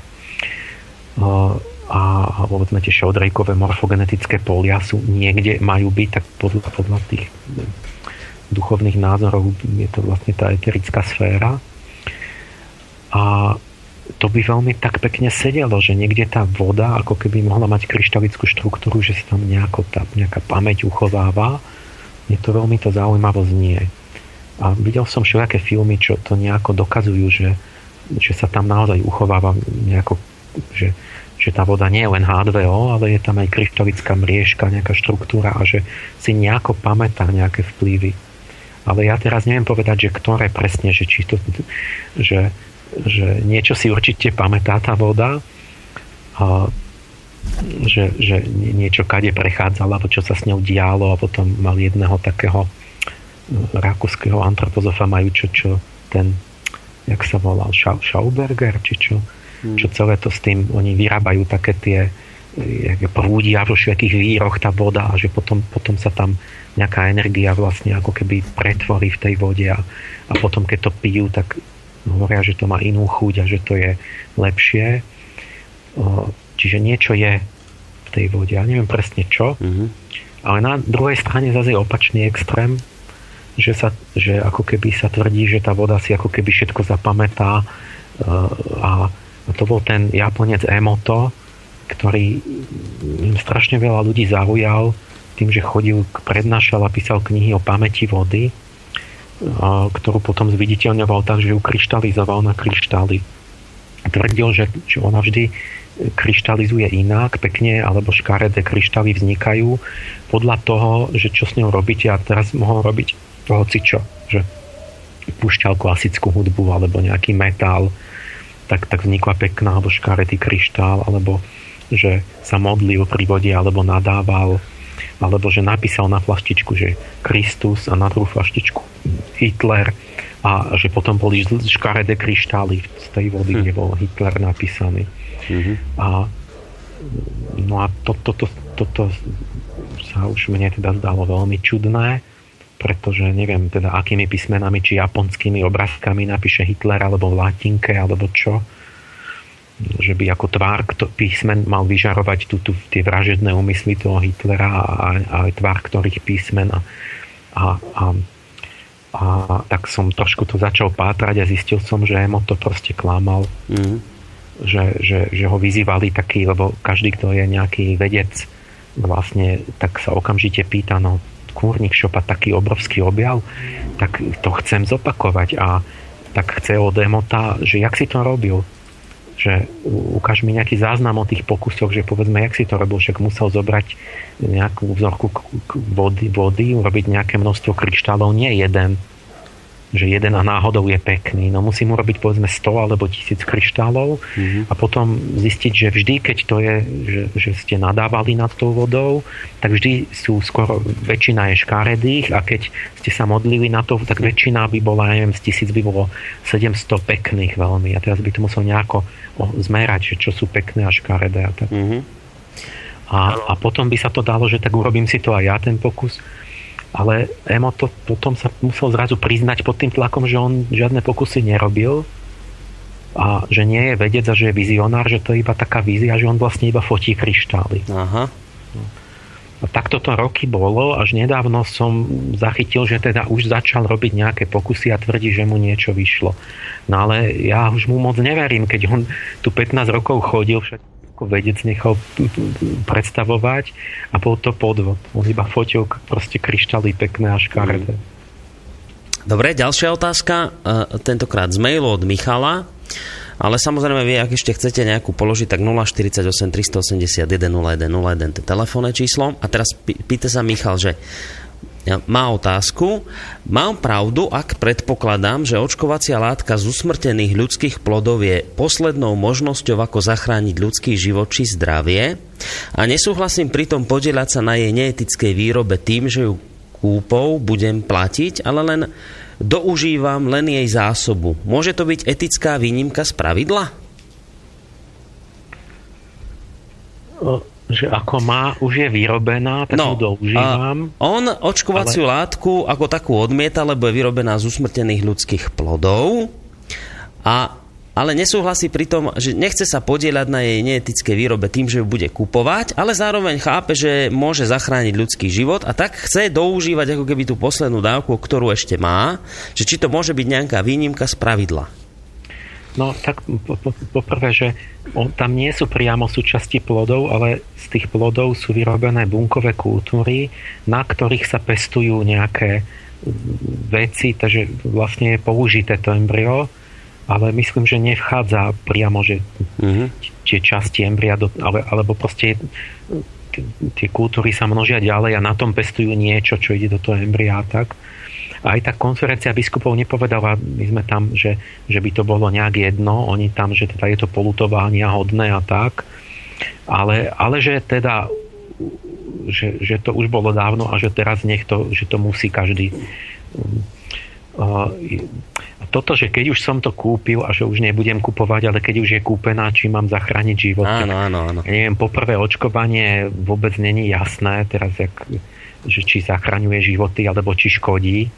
Takže o tomto teraz máme obrovské spory, to čo práve Marian Filo uh, robí v tom najväčšiu osvetu a snaží sa v tom, vidím teda, že sa snaží pravdu oddielovať a, a proste tak, že jak to teda je, tak mm-hmm. vôbec nie je jasné, že či očkovanie škodí a teraz mnohí ľudia, ktorí chcú žiť prirodzene, tak si nedávajú očkovať deti, lebo si myslia, že nezachraňujú životy, ale že ich naopak ničia. Že to je prvá vec. A keby, keby už, ja neviem, zachraňovali životy, že, že by som mal taký prípad, mm-hmm. tak už, už nemôžeme byť tak eticky precitliveli, že, teda, že či už som ju kúpil a to mm-hmm. proste to už je taký detailizmus, že my, my robíme tak strašidelné veci hrozné tak masovom meradle, jak keby som vedel zničenie klímy, rozšírenie tých geneticky manipulovaných potravín nezastaviteľné, úplné zničenie pôdy, proste my ideme do proste nám stále hrozí nejaký to, totálny kolaps proste z takýchto obrovských vecí, takže tiež to s tou etikou není také, že si vyberiem nejakú, nejakú fajnovú e, otázočku, mm-hmm. ktorá je o, o anieloch na špičke ihly a budem nad tým sa trápiť, lebo medzi tým sa, sa strašné veci dejú a ženu sa obrovskou rýchlosťou. Mm-hmm. Tak, tak tý, tý, tým sa nemusí trápiť. Ja. Treba proste chcieť urobiť čo sa dá, to najlepšie Čiže lepšie ne, proste, povedzme, nepodporovať veci, o ktorých myslíme, že sú škodlivé. A, a, a aj tak sme na tom všetci tak, že väčšinu tých hrozných neetických vecí ani nestihneme na to reagovať. Mm. A sa na tom všetci zúčastňujeme, alebo niečo kupujeme a podporujeme a tak. Mm-hmm. Dobre, takže touto otázkou sa až tak hlboko zaoberať nemusí. Neviem, či vydržal posluchač na linke, ktorý nám volal. Počujeme sa? Dobrý večer, zdravím, tu je poslucháč z Považskej Bystrice. Pozdravujeme. Ale nepočujem toho pána, nepočujem. Ale my vás Aha, počujeme dobre. Počujem, ja? No ja ho nepočujem, nevadí. A, viete čo? My vás počujeme, pán Ondrovič, nech sa páči. Dobre, no, zdravím. Viete čo? Ľudí toto priťahuje, takéto faleš, falošné duchovno, pretože ten pán Páleš, on nie, že by bol ako sprostý, to nie, ale je to taká zmes, niečo vyčíta, niečo si také ako dobuduje, nejako domyslí a ľudia nie sú dnes schopní začať veriť v Boha alebo tak, lebo tie rodiny už sú dávno, dávno vzdialené od, skutočnej viery v Boha a tá skutočná viera v Boha je hlboká, viete, a ľudia majú z toho strach. To, a toto je príťažlivé pre, pre týchto premoderných ľudí, lebo to je také na poli vymyslené na poli a to ľudia ľahko strávia, hej, oni si prečítajú jeho knihu, a, ale ono v skutočnosti to je dosť tak vážnejšie, tá situácia moderného človeka je vážna, tá, tá prázdnota človeka. A preto títo falošní proroci a falošné také duchovno, viete, rečičky, čo tam rozprávalo o tých anieloch a tak, to je, neviem, či vie presne, čo hovorí, alebo a to priťahuje moderných ľudí, ktorí majú dosť ďaleko od toho, aby uverili. A ja osobne si myslím, že ľudia prejdú utrpením veľkým a potom uveria možno. Ale tak to nie. Dobre, Dobre tak počkajte ešte na linke, pán Undrovič. No, no už ložil. Takže ško- no, to ja že zložil, nech zavolá naspäť. Pán Ondrovič, zavolajte nám no. naspäť, lebo však to je na diskusiu. Čo toto to, je, že to niečo prehlasí a ujde? No, no, však to no. väčšinou tak robieva, tak ja by som bol tiež rád, keby ste nám lebo... ešte zavolali naspäť, pán Ondrovič. Ešte ja, máme ja nejakých musím, 5 minút. Ja, ja, ja vlastne nemám, ja som nedostal otázku, či ja nemôžem odpovedať. Ja sa chcem opýtať, že akým, že ten pán, že ako, ako ste prišli na to, že vlastne ja mám falošné učenie, nepravdivé a že vy máte to pravdivé. To, to, si, to chcem vedieť, lebo jak, jak ja na to došiel. No, zatiaľ mi nezvoní musíme telefón. uznávať nejaké kritéria pravdy a mali by sme mať aj spoločné kritéria pravdy a podľa nich vieme posúdiť, že či niečo je pravdivé alebo nie. Aj on musí mať nejaké kritériá, lebo nejako na to došiel, že on má pravdu a ja nie. No. Tak má úplne iné kritériá ako ja, alebo máme podobné a potom to vieme rozhodnúť. Zatiaľ nevolá, tak tá ponuka platí 048 381 01 01. Tomáš, zavolajte nám, bo vyslovili ste tu nejaké obvinenia smerom k pánovi Pálešovi, tak bolo by dobre, keď už ste ich vyslovili a ich teda nejako doplniť. Máte nie, 5 minút. Ale ma rovno poučí, lebo jak mám zistiť, čo je pravda, keď sa mýlim? On to vie. On no, no. vie, že sa mýlim a on má pravdu ale že jak sa to zistuje, nech, mi, nech ma naučí. Vy ste, uh, a myslím, že nám už aj volá, tak počkáme chvíľočku, lebo niekoho máme na linke, tak uvidíme, či sa počujeme. Počujeme sa, pán Ondrovič? Dobrý večer, tu Partizán Čam. A... že vám do toho vstupujem. Chcem sa vás, uh, pána Páleša, opýtať, či budete mať niekedy tému aj terapeutické klonovanie buniek, orgánov po prípade telesnej schránky. Hmm. Ďakujeme pekne za túto otázku. Majte sa pekne Dobre, do počutia. Takže to nebol Tomáš Ondrovič. No, tak či bude aj nejaká téma o klonovaní? Za, zatiaľ to nevyzerá. To, to, k tomu, ne, k tomu asi, ja teraz nemám k tomu toľko, aby to bola celá téma relácie. Uh-huh. Možno v nejakej ďalekej budúcnosti, ale to by bolo teraz len na takú zmienku. Uh-huh. Akoby na, na, na jednu otázku, alebo čo, lebo až tak všetkým sa nestihnem zaoberať. A no, nie, nie všetko. Akože klonovanie, ja, ja čo tak k tomu zvyknem povedať, je, ale to som, v podstate to súvisí teraz s tým vtelením, že mm-hmm. to z hľadiska mat, materialistického pohľadu na telo pri tej rekombinácii génov vznikne úplne náhodná kombinácia nová ten, ten nový individuálny genóm, ale je to slepá náhoda, ako keď zamiešate karty a rozdáte karty, mm. tak sa vám ujdu nejaké náhodne.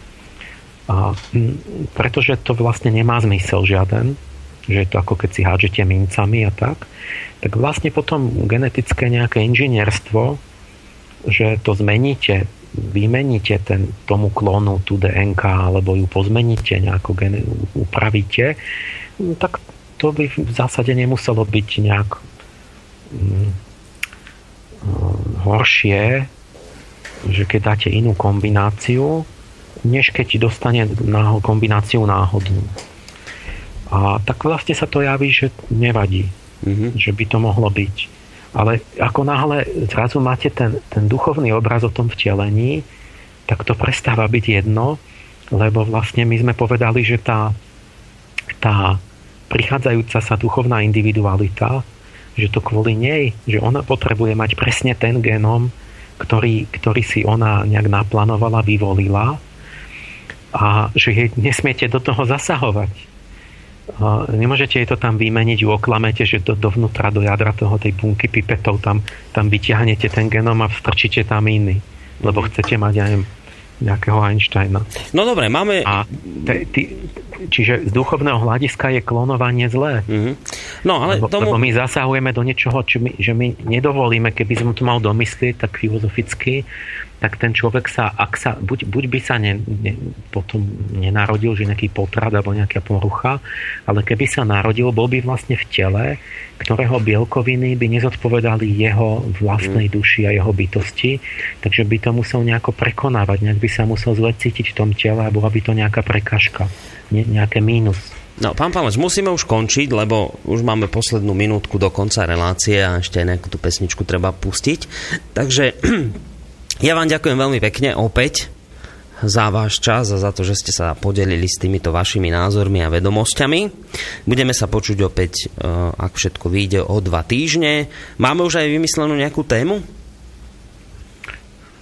No asi by som pokračoval ešte v tom v tých sporoch o tom, o sexuálnej výchove a mm-hmm. tých orientáciách. Áno, to sme vlastne nerozobrali. rodových rovnostiach a takéto. Dobre, čiže to bude téma najbližšia o dva týždne. Rodová rovnosť a vôbec tieto gender ideológie a zase taký rozdielný pohľad, podobne ako v prípade prerušenia tehotenstva. Takže ďakujem vám veľmi pekne. Majte sa do počutia, pán Páleš. Pekný večer, do počutia. No a e, takisto sa s vami lúčim v tejto chvíli aj ja. E, škoda, že sa nám poslucháč nedovolal. To bol poslucháč, ktorý voláva často do Slobodného vysielača, hrdí sa e, tým, že je podkutý v problematike a dobre podkutý v problematike katolíckej cirkvi. Tvári sa, že k nej patrí a že vie vydiskutovať svoju pravdu. Nenabral odvahu o tom diskutovať a treba si o ňom urobiť tým pádom aj názor. Ďakujem vám veľmi pekne všetkým, že ste počúvali a že ste sa zapojili do tejto relácie. Lúči sa s vami Boris Koroni.